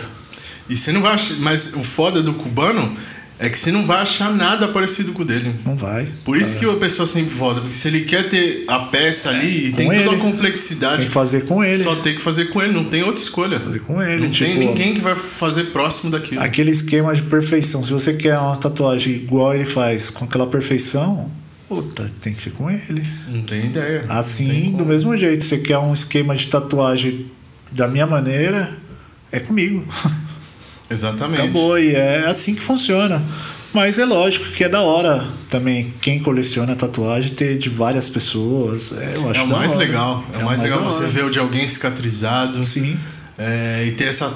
é, Isso daí eu não vejo mais. Essa troca assim da pessoa Ah, também, passeando. Até tipo- também porque as pessoas já se tatuaram inteira. E né? também agora a galera que tá começando, eles querem se tatuar com os amigos que tá começando também. Exatamente. E aí chega lá É um na frente. que se renovou. Chega lá na frente e falou, então, quero arrumar a tatuagem que eu fiz com meu amigo e tal, que ele tava começando a tatuar, mas quanto tempo tem? Ah, seis meses. eu falo, mano, seis meses, você já quer arrumar a tatuagem, mano? Mas eu tava falando isso até com o Maurício. é, faltou também gerar algum conteúdo, sabe? Gerar essa informação, porque não foi documentado. Eu tava, eu tava Eu acho usando que isso com- como pretexto pra convencer ele a vir aqui gravar. e falei, meu, tinha que documentar, mano. Tinha que ter a voz da, da galera falando, dos Então, caras das mas é antigas. assim, os caras das antigas, muita gente se fechou muito, né, mano? Ficou muito no underground. Muito preso, né? no- Muito preso ali. no underground. E hoje em dia a galera mais antiga, assim, é conhecida mais no meio dos tatuadores e fora do país. Porque Verdade. tem um conceito ali deles, né? Agora, com a galera mais nova, mano, não conhece. Você vê uma molecada aí, você fala de Maurício Teodoro, o pessoal fala, meu, não conheço. Nem sei quem é. É, tipo, e é uma galera nova. Mas assim, se o cara tá empenhado em saber o que conhecer a tatuagem brasileira, não tem como não conhecer o Maurício, né? É pelo menos ele, né? Se você tem, pesquisar tipo, a história da tatu no Brasil, que- alguma coisinha vai ter. Você tem que saber, mano, quem foi os caras que estavam ali começando o negócio aqui, mano. Não adianta você falar, ah, não, beleza, eu conheço o Ciclano e Fulano. Cara, mas você não conhece o Polaco? Você não conhece o Maurício? Você não conhece o, o, o Leds? Que o Leds estava lá também. Então você tem que conhecer uma galera que veio arrastando isso para você estar tá onde você tá hoje em dia. Até pra você se conectar, né? Que uhum. a parada é isso. Para mim, Sim. inclusive, a tatu sempre significou isso. Se conectar a alguma coisa. Aí que entra. Algo maior do que eu. Entra sabe? essa diferença que, que a gente tá tentando explicar aí, né? Da tatuagem, que é os, a arte e o comercial. O comercial geralmente não, não conhece nada, só quer Fazer a grana. Fazer a grana, não tá errado. Lógico que não. Tá certo. É, tipo, até porque é só um trabalho. Tá, no, tá no, no esquema dele ali, eles têm que pagar conta também, tem que sustentar a família, tá no esquema deles. Mas assim, se o cara quer se aprofundar, tem que conhecer a história. Tipo, a história de tatuagem, você ainda tem um conceito maior assim de tatuagem americana, o teté na Europa. Eu não, minha, minha base é brasileira mesmo. Tipo, então eu quero. Eu quero saber os caras que vieram arrastando isso até os dias de hoje, né, mano? E tá aí, tem, tem vários, né, mano? Hoje em dia tem muitos que já nem existe mais. É, gente que morreu recente. Uhum. Eu tava falando com o Rodrigo ali no, no estúdio do Bolito. E ele me mostrou várias fotos de várias matérias do Luke, várias coisas antigonas, assim, que acho que o tio dele era amigo da família, sabe? Uhum. E. Não, o tio dele, mano, é. Tipo, acho que foi a primeira loja de tatuagem de Santo André, era do tio dele. É, então, exatamente. E tipo. Olha o acesso a esse tipo de informação e, e a gente precisa fazer alguma coisa também, né? Ah, Tem essa. Então, então é isso. Se você, pra galera que, que quer mesmo fazer uma tatuagem pra esse lado que a gente tá tentando explicar aqui, puta, mano, você tem que conhecer os caras. Se você não tem tatuagem do, do Maurício, por, por exemplo, mano, você vai, tá dormindo, faz, cara. Corre, faz que o cara é da hora. Você vai se você não tem coisa. essa tatuagem dele, beleza. Se você não achou o estilo legal, mano, mas pesquisa pelo menos o que o cara já fez dentro da tatu, assim. O, o esquema de desenho dele, que tem muita referência boa, tem várias coisas legais, cara. Que funciona como tatuagem acima é. de tudo, né? É. E o futuro, como que você vê? Futuro? Futuro da tatuagem. Eu, eu acho que vai ficar meio arrastado assim, hein? Você acha? Ah, vai um pouco, vai demorar, né, pra, pra retomar uma coisa forte novamente, né? Eu... A gente tem muito moleque que tá vindo assim, que é uns moleque bom pra caramba. É, tipo... A molecada é foda, né? Os tem, caras tatuam demais. A gente não demais. pode negar que tem brasileiro aqui, mano, que faz um bagulho que é de outro mundo mesmo. Faz, tem muito. Você fala, mano, é bruto. E tem uma molecada que é bruta. Só que essa molecada que faz negócio bruto, ou essa molecada já tá de cabeça no negócio e fala, não, já conheço o trabalho de fulano e ciclano ou é uma molecada que tá só visando o comercial mesmo. É, isso é verdade. E quem tá começando agora? O que, que, que você daria de hum, conselho para quem tá, tá de aprendiz agora? Tá fudido. Mano, imagina. O bagulho tá saturado. É muito competitivo, né? O bagulho é saturado. Uma par de gente boa. Tipo, tem ruim. Geralmente os ruins estão se destacando nas vilas, né, mano? É, tem essa também. Os caras. Então tá tudo ocupado. Nas áreas nobres tem os caras bons. Nas áreas periféricas tem os. Os badaroscas, maluco correria. que tá ali. Que tá ali. E faz, mano. É 150, 100 reais, mas tá ali toda hora. Bombando. Então, mano, quem tá chegando, mano, ah, tem que estudar pra caralho, hein, mano. Tem que estudar, mano, porque o bagulho tá frenético aí. Tá difícil mesmo. Ah, tá, tá difícil pra gente que já faz o negócio, imagina pra quem tá começando. Eu acho que a solução pra isso daí era a galera se unir mais. Não, não simplesmente estar junto, mas assim. Então, mas qual tipo de uni, união a, a, mais aqui? Né? Pensar mais no, nos outros e pensar menos em si. Porque assim, o conceito que a gente tem de convenção que era um negócio que é para unir. É tipo uma batalha, né, mano? Ah, mas esse, eu acho que esse conceito de convenção aqui é péssimo. Eu prefiro que seja algo, por exemplo, eu tenho muita referência de coisa americana, passei um tempo lá e lá funciona muito localizado tudo, uhum. sabe? Consumir local, é, organizar uma cena local. Aqui tenta fazer um. É um mix de um tudo. Um mix, né? sabe? E e não funciona. Quando você vai misturar todas as cores, você é criança, você vai falar, vou misturar todas as cores, vai dar uma cor bem louca. sai aquele marrom podre, nojento, você fala, meu, não dá certo. Cada um tem que ficar no seu canto e fazer aquilo sua coisa e aí trocar com outras comunidades. Eu penso isso. Teria então, que... mas a, a convenção no Brasil seria um para ser uma troca. Tipo, pô, vai ter o tatuador lá do Ceará e tem o tatuador do Guarujá junto, mano. E era para ser uma troca, um mas. Negócio legal, mas tem a competição. Inclusive, você que é campeão mas, de convenção. Só nada. já ganhou prêmio em convenção, Ai, você tá ligado? Foda, só loucura isso aí. É, qual que foi o prêmio que você ganhou? foi o quê? A melhor. Tema cultura brasileiro, brasileira. cultura brasileira. Cultura brasileira, campeão da cultura brasileira. Pra você, isso daí não quer dizer nada. É a piada que você, é. que você participou ah, ali. Ganhou. Foi ali, vamos aí, vamos colocar, vamos zoar um pouco e foi. foi. Engraçado. Mas tem uma galera que leva mó a sério. Leva a sério pra caramba, mano. Tem gente que passa o ano trampando pra fazer o dinheiro, participar da convenção e pôr um trampo pra concorrer. É, é ridículo isso, mas eu entendo o cara. Porque eu entendo, fundo, o cara ele quer. Aquele prêmio ele quer estourar. Cliente, vai ele quer estourar, porque cara. ele fala, mano, eu fiz esse trampo, me dediquei, eu quero estourar e fazer isso aqui virar. Mas se ele parar e pensar um pouquinho melhor, fala, mano, eu vou publicar aqui no meu Instagram, mano e vai, vai aparecer alguém que vai admirar e esse outro alguém vai mostrar e vai virar também. É o que eu falei, pensar é um pouquinho aqui, mais nos outros. Aqui a galera quer muito rápido, né, as coisas. É, imediatismo, cara, não, que não é tipo, funciona. Pensa puta, eu quero ganhar dinheiro, mas eu quero ganhar dinheiro esse mês já, mano. Esse mês tem que tumbar o bolso e já era. e você tem que pensar um pouco mais. Mais adiante. pra frente. E, tipo assim, ó é, se você tá arregaçando, é que tá faltando para alguém, sabe? Eu penso assim, então diminui um pouco o ritmo, que aí sobra para todo mundo. E se todo mundo tá feliz, ninguém enche o saco de ninguém, ah, tudo funciona. Ah, pra sabe? Gente, a gente pensar assim, eu acho que tem que ter um. Sei lá, um novo formato de, de mundo aqui, mano. É, lógico, é minha utopia, as coisas que eu acredito que funcionam dentro ter, da minha cabeça. Tem que ter um novo Brasil, mano. Tipo, começar pós-apocalipse, será que não. Não vai.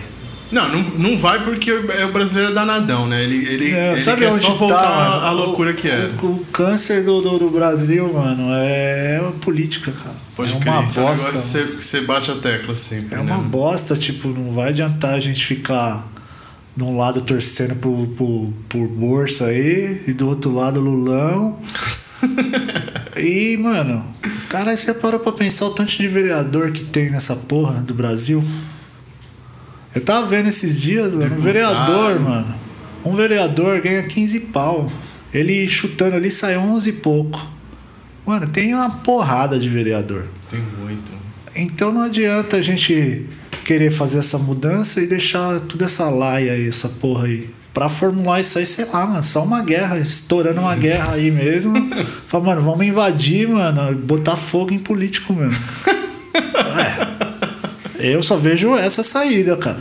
Eu não vejo uma outra forma, não. É, pra. É... Tem que ser igual no Chile aí, esses tempos aí. extremos, soluções extremas. Esses tempos aí. O Chile não fez mó rebuliço lá, que as leis do, dos caras é tudo antiga, né, mano? É, bagulho Ancião, não funciona é, mais. não funciona mais. E o Brasil é a mesma coisa, mano. Tá a mesma bosta. Tipo, político ganhando milhões e dinheiro dentro de cueca e arrasta daqui, fica um bando de gente gritando o nome de um e do outro lado o outro. E nisso daí, mano, quem se fode é todo mundo, mano. Todo mundo. Mas eu sou. Eu tenho fé nesse, no seguinte pensamento. É que nem você para a moto num lugar errado. No momento que você parou, você vai, cinco minutos voltou, quantas motos tem ali?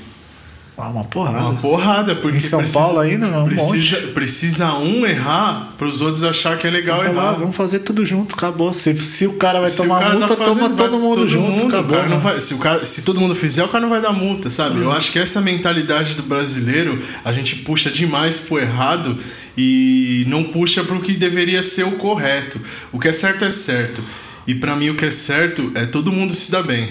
Sabe? Não, não diferentes escalas. Seria, tem um nível seria bacana, né? Eu não um sei se seria exatamente o certo, mas seria uma condição legal, assim, pô, todo mundo. Se dá bem, não tô falando de estourar na vida. Se dá todo bem, mundo poder- tranquilo. Sério mesmo, mano. Esse bagulho eu não, eu não vejo saída, não, mano. Não tem, mas se a gente se policiar, eu acredito pra caralho nisso e é isso é uma lição que eu tiro até dessa nossa conversa aqui. É, faz o seu, segue seu caminho, acredita nas paradas. É, você- vai aqui, ajudando mano, quem você pode. Aqui, assim, você sabe que tem várias pessoas que vão te ajudar. Tipo, você tá ligado que tem pessoas que estão perto de você que falam, puta, esse aí eu tô ligado se na hora que eu precisar vai me ajudar. Só que você tem que ter ali dentro da sua cabeça. Eu tenho que fazer por mim. Tenho que fazer por mim. Tipo, beleza, o que eu conseguir a mais vai tá caindo pros lados Vai aí. sobrar, né? Vai sobrar. É o que a gente pensa lá na loja. Exatamente. Tipo, Todo da hora, mano. Todo mundo trampando. Pô, se chegou fulano que tá acompanhando o cliente de não sei quem ali, tá sobrando, falou, mano, você não quer tatuar com fulano ali, não? Tá livre aí, Acabou. tá tranquilo. É assim que funciona. Eu sempre falo dos Estados Unidos, é, é sempre a ordem. A ordem que de quem chegou na loja. Se chegou primeiro, então você tatua primeiro. Se chegou segundo, tatua segundo. Isso funcionava sem treta, assim. Uhum. E, e o foda é, sempre tinha trampo. Então, mas. É que aqui não funciona isso. É- é- o, o que quebra as pernas é que não vai entrar uma fileira de cliente. Putz, na- lá na loja, no PMA, é que é muito específico a coisa, né, mano? É, tipo, é, é loja fechada. Chega tem- lá, fulano quer tatuar com você e é com você. Mas já aconteceu muito do Teté mesmo. Falou, meu, faz com ele aí, meu. Eu tô atolado aqui no trampo e. E a pessoa levar de boa. Falou, não, beleza, vamos lá. É, esse companheirismo é bom, mas eu sou um grande defensor do pensamento que bolha é feito para estourar. Uhum. Então a gente tem que sempre estourar essas bolhas. Funciona ali, mas teria que funcionar numa escala maior e maior Ah, e não, maior eu e maior concordo- até concordo afetar também todo mundo, que, sabe? Que, que funcione a mais assim, mas tá Não difícil a funciona. coisa, né, mano? Precisava de uma intervenção alienígena de Ah, repente. sei lá que porra, a Al-Qaeda tem que invadir essa porra aqui, mano. E sei lá o que tem que acontecer. Estourar as bombas. Porque-. Esse meio aí, mano, o, o- a porra que mais atrasa esse lugar aqui é isso aí, mano. Política. Política é um negócio complexo e, e não dá pra ser conversado de uma forma saudável nunca, né? Não, porque ainda mais no dias, nos dias de hoje, ou você é esquerda ou você é direita. Aí você tem que escolher o time, sempre. Aí você fala, mano, eu não gosto de nenhum dos dois. Ah, não, mas como assim? Você tá prejudicando o país. Eu falei, mano, por que, que eu tô prejudicando o país? É, você não, não escolhe um presidente, aí o que aconteceu? Você não vota? É. Ah, vou votar, mano. Não vou. É o sujo e o imundo. Caralho, tem que escolher o sujo e viver com o sujo? É, tipo isso, né? Se você escolher o menor dos males, ainda é um male. Ah, não, eu não. Sei lá. Eu não, não voto já tem anos, né, mano? Então eu quero que se foda isso aí. Qualquer um que entrar lá, eu vou continuar metendo a boca, zoando, falando, mano, é uma bosta. Não, não, não adianta. Tipo, todos os lados teve falha, tem falha. E enquanto tiver esse sistema que a gente tem, mano, Pra mudar, eu acho que tem que mudar o sistema político, sei lá, reduzir essa quantidade de político, de partido. Tem que acabar com isso aí. Muita gente, os caras têm muita grana, ganham muita grana. Tinha que fazer um esquema de. Mais simples. Mas é, é exatamente isso. Eu acho que, até falando, voltando um pouco na espiritualidade, o mundo velho tá indo embora. E. Ah, já tá as- indo embora faz tempo, né? Tipo, já Faz. tem alguns anos, né? Assim, é- que foi decretado mesmo é desde os anos. final dos anos 80. Pode crer. Ele começou a, a arregaçar mesmo. Tipo, esse sistema antigo que a gente tem. Pode ver que existe muita mudança. Por mais que a gente fique aí vendo só as, as partes que a gente não curte, né, mano? Que fala, ah, essa bosta. Mas tem muita coisa que mudou, a gente não pode negar isso aí, Pra mano. caramba, a gente, a gente reclama de ignorância. Não, fulano é escroto, ignorante.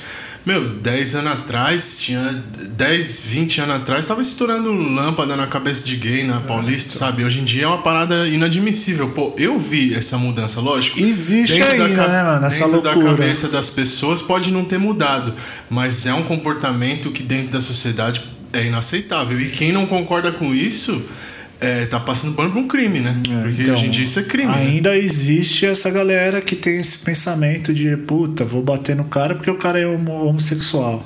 Não E, mano, isso, bagulho né? nada a ver, né, mano? Tipo, sei lá, em alguns momentos, não de bater, mas eu já fiz piada, tipo, aonde a gente, aonde eu cresci era super normal. Hoje em dia, não. Hoje eu falo, mano, é a opção do cara, o cara E quer, é natural, cara existe curte, isso na cara, e natureza, acabou, mano. existe isso no, no reino animal, no reino vegetal. É, uma o cara não vai ser um, sei lá, um, um filho da puta, um de outro mundo, porque o cara tá querendo, sei lá, gosta de um outro cara. Nada a ver isso aí. Tem nada a ver.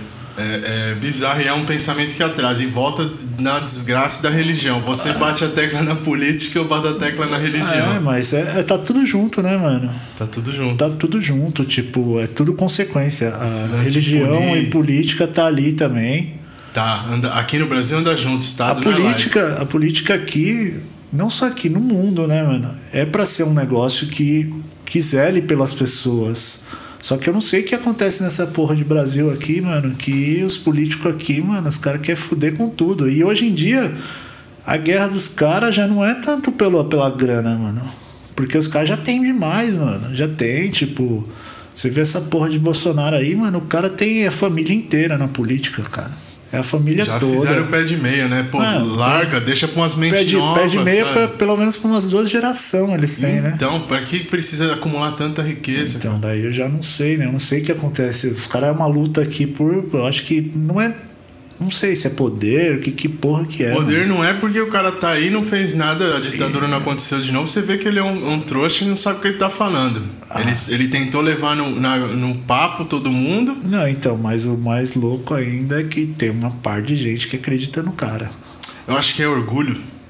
Eles não tomaram chá pra o conflito com Mas, eles mas não, mesmos. não adianta, não adianta que eu conheço uma par de gente que tomou chá e é Bolsonaro até umas horas, cara.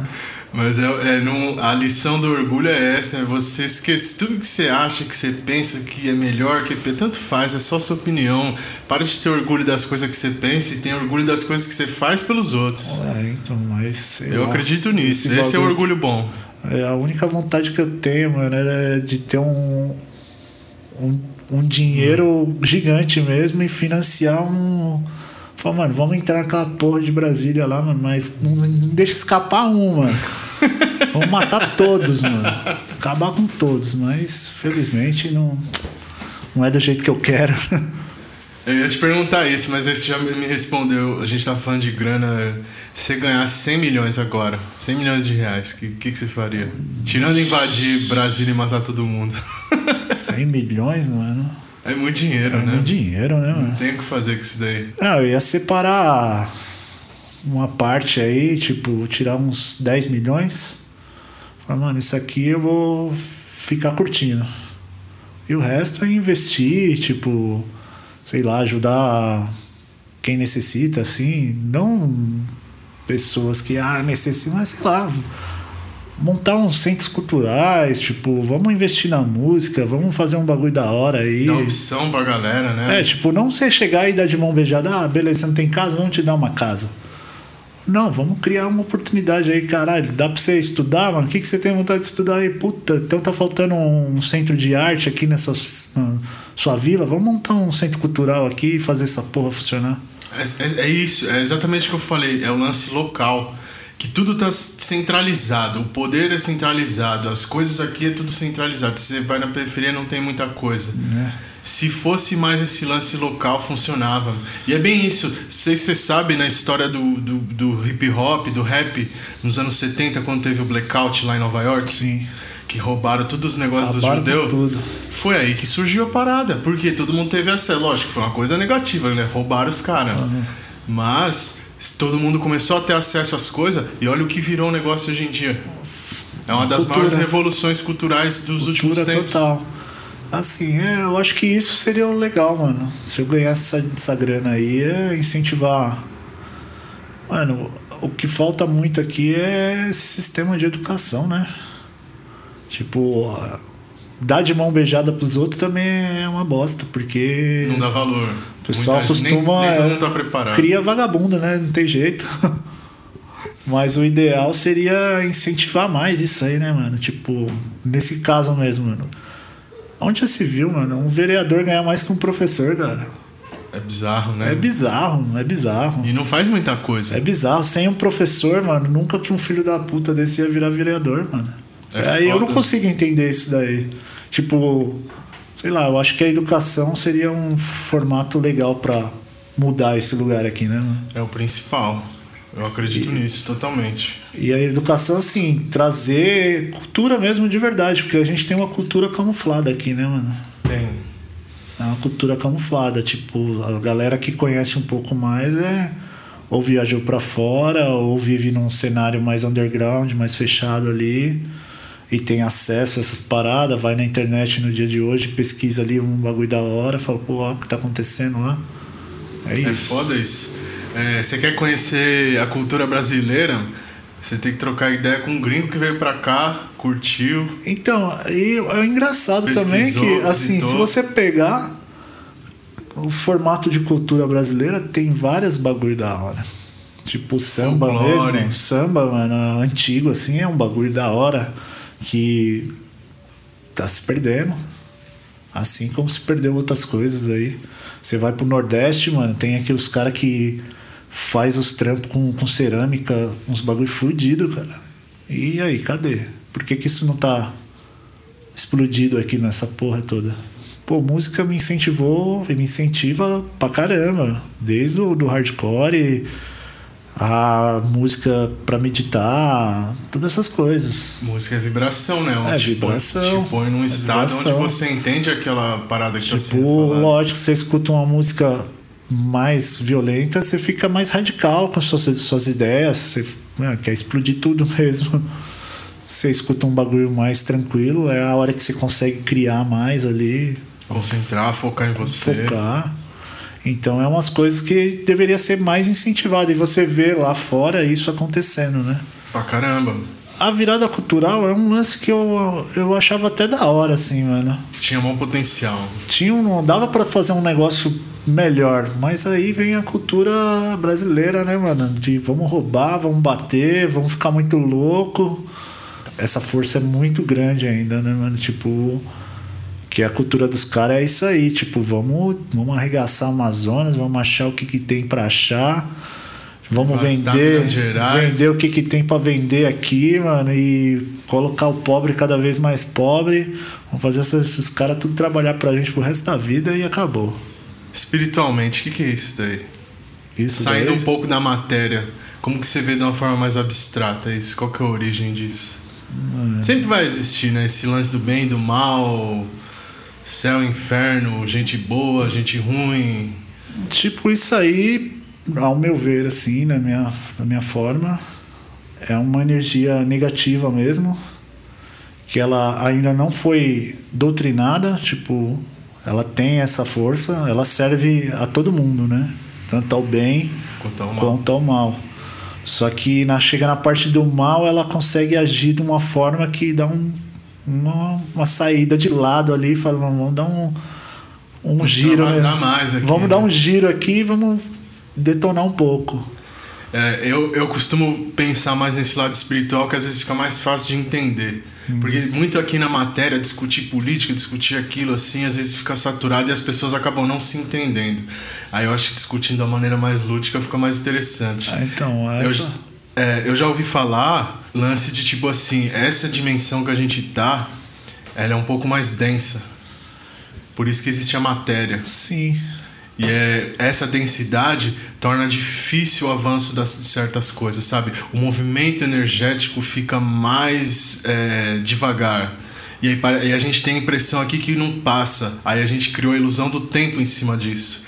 E, e a gente tá aqui para trabalhar isso. Mas a gente esquece. Quando a gente vem para cá, a gente esquece.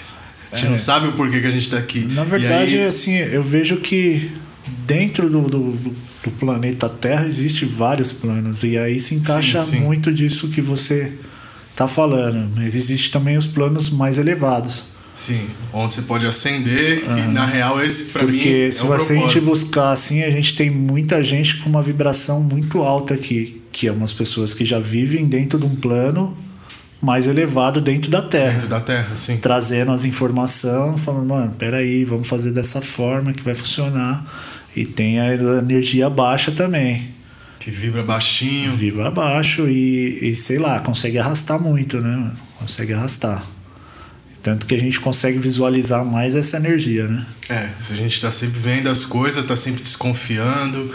E o mais, eu falo isso porque o Brasil é o país mais espiritualizado de todos. É onde foi mais disseminada essa, essa doutrina espírita, sabe? Espírita, tipo. Não era pra gente estar mais preparado que todo mundo? Com então, mas é, existe esse confronto, né? Vai existir esse confronto dentro do. É muita gente querendo uma coisa e outra, outro povo querendo outra, né, mano? A força negativa ela é muito intensa, Tipo, né? E o pior de tudo, que aqui é muito dividido, né, mano? Você vê aí essas, essas igrejas cristãs, evangélicas, os caras pregam totalmente contra o homossexualismo, várias, né? Não vou dizer todas, mas uma boa parte. E, mano, qual que é o mal do cara ser homossexual e ter um bom coração e falar, meu, eu gosto da, da- do cristianismo, eu gosto do Cristo. Qual que é o mal? É exatamente isso. É, a gente fica julgando o livro pela capa e não chega a lugar nenhum. É, tem que ver o lance da essência. Você tem que ver a essência da pessoa, que você falou. pessoa- às vezes a pessoa é uma pessoa mal boa, sabe? E outra, todo mundo tem energia masculina e energia feminina. Tem tudo. Todo mundo tem. Você pode encontrar isso dentro de você quando tem cara que é muito mais sensível, tem Dentro cara que é do, muito do, mais do chorão. Santo Daime, né? Vamos pegar o Santo Daime aí novamente. É, o cipó é uma repre- representação de uma energia masculina e a folha, que é a chacrona, é uma repre- representação da, fo- da força feminina. E não tem como fazer o chá só utilizando um ou outro. Tem que estar os perfeito. dois ali dentro da panela e acrescentar água e tem o processo que é feito. né? Que é o processo lá que vai muita coisa. É o ritual, né? Tipo, que entra a força. E eu já participei de vários, é chamado de feitio, né? Que é a preparação do chá. É, mulheres têm uma tarefa, homens têm outra. E geralmente fica separado, mas unidos. Porque os homens depende da, da colheita da- das folhas, que é feito pela, pela maioria dos lugares é feito por mulheres. E a parte brusca da, da força da coisa, que exige força, tem que rachar lenha, tem que pôr fogo no- na fornalha, panela pesada, o cipó para chegar no ponto tem que ser batido e tem um ritual que é feito batendo nele. Então tá os dois ali, os dois precisam um do outro. Precisa da harmonia. De e é a repente- mesma coisa, tipo, para gerar uma vida, é um precisa do outro. Não, Exatamente. não adianta você falar, ah, não, mas eu vou fazer um esquema que não vai precisar do homem. Precisa de uma parte. Aí você falou tudo. Em vez de você ficar brigando com seu companheiro, ou brigando com sua companheira, ou descontando em homem, ou descontando em mulher, encontrar harmonia dentro de si, né? Porque às vezes o conflito é esse. Na real, o que a gente enxerga aqui é a materialização do nosso conflito interno. Então entre em harmonia com esse negócio, para de odiar gay, para de odiar Ah, não tem. tudo, sabe? Chegou odiar ponto, mulher, mano. odiar homem, chega, Chega, a gente disso, tá num, num, estágio agora do, do, do, do planeta que não tem mais espaço para esses negócios. Não tem, eu sinto isso, as coisas estão se afunilando. A gente Já falou não- muito de data limite uns tempos Aham. atrás. Já não é tem bem- mais espaço para isso de você odiar fulano porque fulano é negro. Não tem mais espaço pra você odiar fulano porque ele é gay. Não tem mais espaço para isso. É, é, é contra o avanço da humanidade. Não dá, tipo, daí. pra você falar, criticar, ah, mas a mulher virou gerente da empresa. Não, mano, é assim. Forçada. É assim eu, que o corre tem que dela. ser. Chegou o momento, a gente tá num momento que não tem mais espaço pra isso. E aí acontece essa loucura que a gente tá, esse confronto aí, né, mano? Mas vai passar. Vai, eu acredito pra caramba nisso. Eu- E eu, tenho. A gente falou de sonho no começo, que você sonhou com o líquido que leva você pra outra dimensão. Eu sempre, quando eu sonho, eu lembro, eu, é, com relação ao futuro, é sempre uma coisa boa, cara. Eu sempre tenho uma sensação boa, que tudo vai melhorar, assim, que tudo vai muito- ficar bom, as pessoas vão se encontrar, as pessoas vão. Sabe, eu acho que a partir do momento que tá todo mundo vacinado aí nesse negócio, dando a normalizada aí, as pessoas vão falar: puta, meu, eu fiquei todo esse tempo sem isso. Lógico, vai ter uma parcela de. É, hoje em dia cu tá que não uma vai guerra. Tá uma guerra causa disso aí também, né, mano? Após controlar, a gente ainda vai viver um período chato aí. Mas vai dar tudo certo. Mais pra frente vai se acertar, né, mano? Eu, eu espero que sim. Porque eu, tô, eu sinto falta de viajar, mano. sinto falta de fazer as coisas, sair de casa, não usar máscara. É, você já viajou e eu, que quando tava pra viajar, Viajar. já tava com passagem no esquema. E aí eu e meu parceiro Maguila. Aí ia visitar o Teté ainda. Aí veio tudo isso daí, mano, acabou. Acabou pra muita gente, muita gente se ferrou, meu Deus. Eu tive maior sorte que eu viajei, estourou em fevereiro o negócio. Em novembro eu tava na Europa. Olha, eu não. Visitar minha mãe. Eu nunca pá. fui pra Europa, nunca fui Estados Unidos. Só viajei pra cá, Argentina, né? Chile e Paráguas. E agora, quando voltar tudo, você vai entrar nesse ânimo aí. Ah, vamos ver qual que vai ser, né? Qual que é, qual que é o, o que, que você mais quer fazer depois que acabar o apocalipse? Então eu acho que viajar, né? Viajar, né? A gente vai ter que ver a condição também, né? É, Como a gente vai estar, né, como a gente vai sair disso daqui, Se né? o dólar tiver acabar tudo e o dólar tiver 10, 10 reais, não vai dar, não. Não né? vai adiantar de nada. Qual que é a sua maior curiosidade, Pits? O que você mais queria saber? Ah, conhecer o outro lado. Esse outro lado? Tipo, eu conheço superficialmente, né? É, isso aí eu vou passar uma hora ou outra, né, mano? Que é o destino da gente. De tipo, todo mundo É a única certeza que a gente tem é que vai morrer. que vai morrer, cara. E eu não vejo a morte como um bagulho pesado assim, não, né, mano? Claro que, tipo, ninguém quer morrer de um acidente fudido, mas se tiver que ser, vai ser. Vai ser. Mas é conhecer esse outro lado e ver o que tem lá. O que tem, o que que. Essas informações que vem, por Onde que que vem, Por que que vem? pra que que estão me mandando isso. Por que aqui? Por que a matéria? Por que É, dessa porque maneira? assim, eu fico pensando, falo, meu, por que fui colocado no Brasil? Tipo, aqui. Eu penso pra O caralho. que que, eu, o que que eu tô fazendo? O que que eu, por que, que tinha que ser logo aqui? Não Porque- que seja ruim aqui, eu não vejo aqui como um lugar ruim. Eu, assim, tem essas partes financeiras, política que irrita, né, mano? Mas o Brasil é um lugar muito louco. É muito louco. É fudido. Eu penso num lance mais individual e mais simples nisso aí, ó. Tipo assim, às vezes na minha cabeça é porque o Brasil. Ah, porque a comida lá é boa. às pode vezes é ser. só isso, sabe? Pode pra mim, ser. às vezes é isso, porque lá eu gosto da comida. Não, eu queria saber, tipo, eu acho que quando eu chegar ao final de tudo pra mim, assim, vão lá descer um telão, mano, e vão me explicar coisa por coisa. Tudo, tudo que eu não conseguia entender, eu vou passar a saber o porquê que foi, né? É, eu vendo, você citou também o nosso lar. Talvez seja igual, a morte seja igualzinha à vida, né? Você vai morrer e você vai falar, ah, pode Ah, crer, morrer é isso. Pra quem segue assim uma doutrina espírita, pelo menos ah, dentro do kardecismo assim, é muito muito projetado.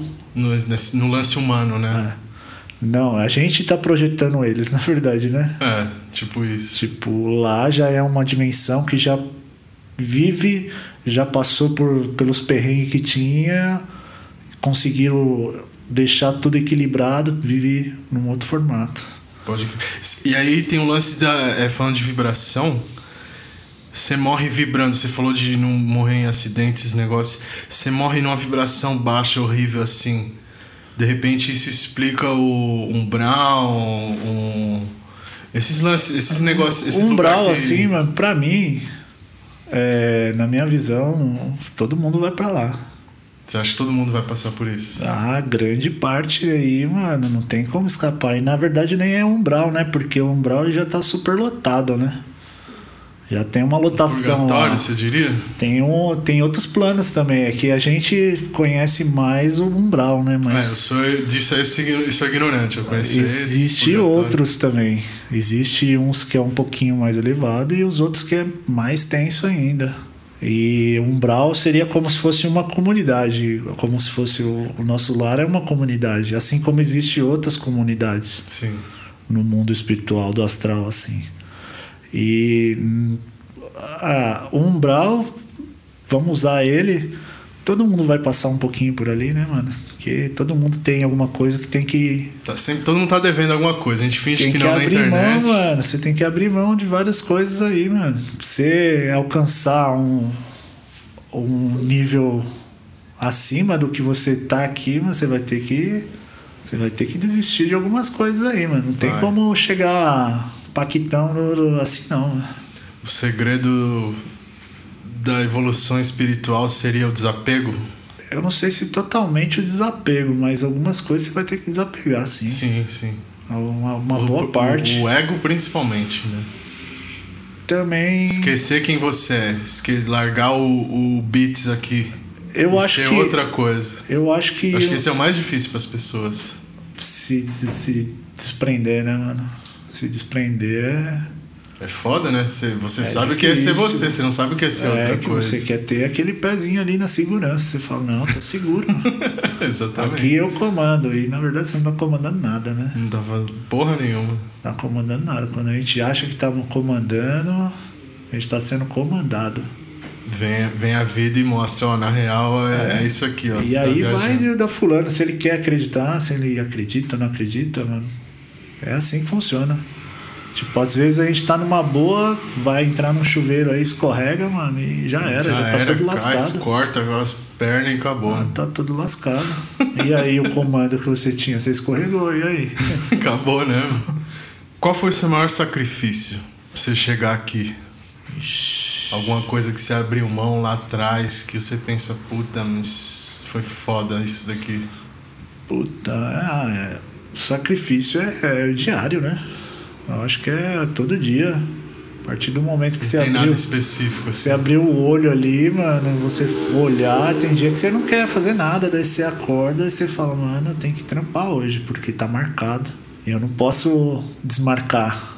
Ou, sei lá, eu tenho que levantar e limpar minha casa, porque tá tudo sujo. Então, o sacrifício é diário. É você acordar, você tem que botar um ânimo ali, nisso. mano. Foda-se que você tá bem, você tá ruim, você vai ter que botar um ânimo e vai É. pra cima. Eu tenho muito de estar num sonho mó legal, acordar assim e falar, puta, voltei aqui pra essa porra.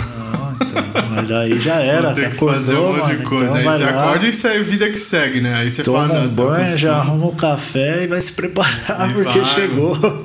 Chegou, voltou pra matéria. eu tenho muito disso, eu, tento, eu divido, assim, pode ser até meio loucura da minha cabeça, mas eu divido muito, assim, ó. Uhum. Agora eu tô na matéria, vou fazer os bagulho da matéria. Aí quando eu deito pra dormir, ó, me esquece. Mas se, eu se a gente for usar ba- um básico, o maior sacrifício é um básico.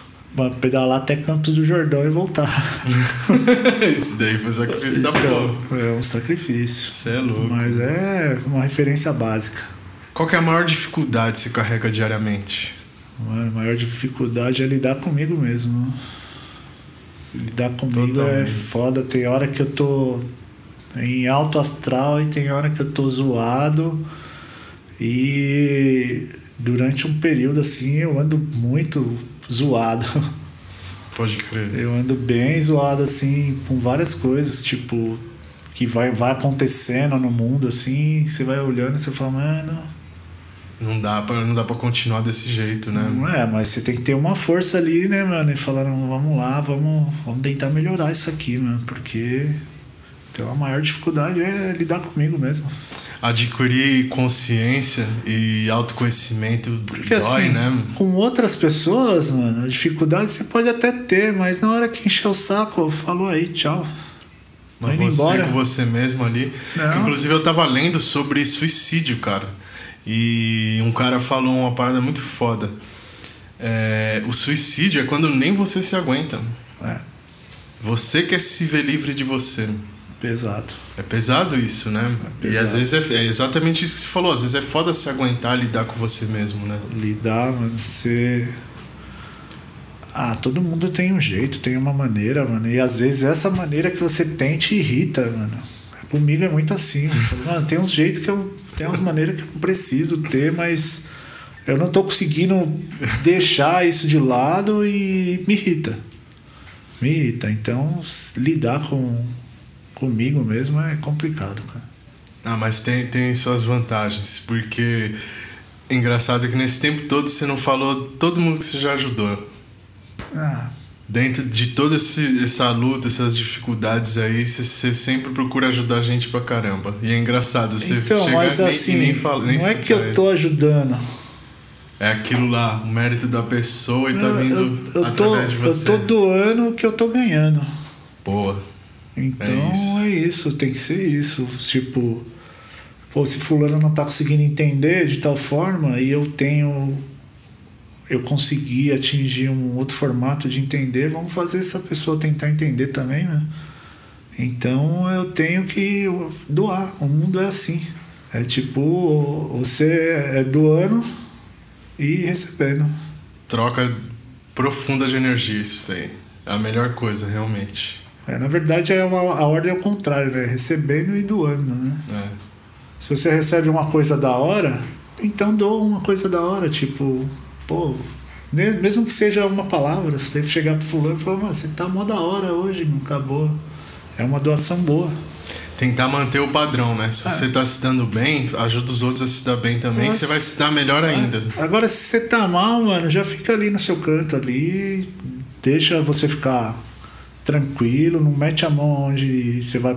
Você tá mal, você meter a mão nas coisas, você vai estragar tudo. Você vai cagar tudo. Vai estragar tudo, então fica ali na sua, tranquilo. A hora que você tiver boa, você doa, você doa mais o que você tem e. Porque assim tudo vai. passa, né? mano? Eu costumo pensar, quando eu tô malzão, eu sempre penso assim, não, isso aqui vai passar. Tudo passa. Passa. Tudo passa. passa. Já lidei coisa pior e vai passar. Assim, o formato é aguentar aquilo ali, né, mano? É igual a tatu, aguenta, vai Se tá você doendo. pegar aí, pra quem segue a história do Cristo, o tanto que o cara aguentou ali, mano. E se você for ver bem, né, mano? Tipo, o cara não era cristão, ele não queria ser cristão. Tipo, a ideia dele era, era levar o amor a quem necessita. É totalmente diferente do que a gente tem hoje em dia aqui. Exatamente. Tipo, a galera tenta seguir o cara, mas. Daquele jeitão. É, vamos seguir do jeito que dá. Tá certo. De acordo tá com a minha certo. interpretação. Não, tá certo, tá certo também. certo Só também. que, putz, é. É um certo que não funciona pra muita gente. É. Aproveitando, falando de Jesus, que você tem uma mensagem pra passar pra humanidade? Alguma coisa que você quer falar pra gente encerrar aqui? Cara, não tem muito não. É paciência. Pra quem se permite, mano, vai estudar o que quer, mano. O que gosta. É isso aí que tem, mano. É o clichêzão, força, foco e fé. É. Exatamente Não tem isso. pra onde correr, mano. Tá todo mundo junto. Não Os funkeiros adianta, tão certo. não adianta ficar aí confrontando, erguendo bandeira de um lado, erguendo bandeira de outro, que tá todo mundo no mesmo barco. É. E, e, come- e mudar a forma que você enxerga. Parar de achar que a maldade está nos outros e ver que a maldade está no seu olhar. Que muitas vezes você está num conflito dentro de você e você está projetando nos outros, e, e é isso que o Beats falou. Você tá mal, fica na sua, Fica tranquilo, mano. espera vai passar. passar, mano. E é isso aí. Muito obrigado por ter colado. nóis. É, demorei pra te chamar, mas é porque eu queria fazer o, o episódio 13 com você. e é isso aí. Muito obrigado, 13. Beats. Falou. Valeu. Esse e todos os outros episódios estão disponíveis nas plataformas é, Spotify, todas essas outras aí de podcast que eu cansei de falar, e agora no YouTube. Não se esquece de se inscrever no canal, já falei antes, tô falando agora. E é isso aí.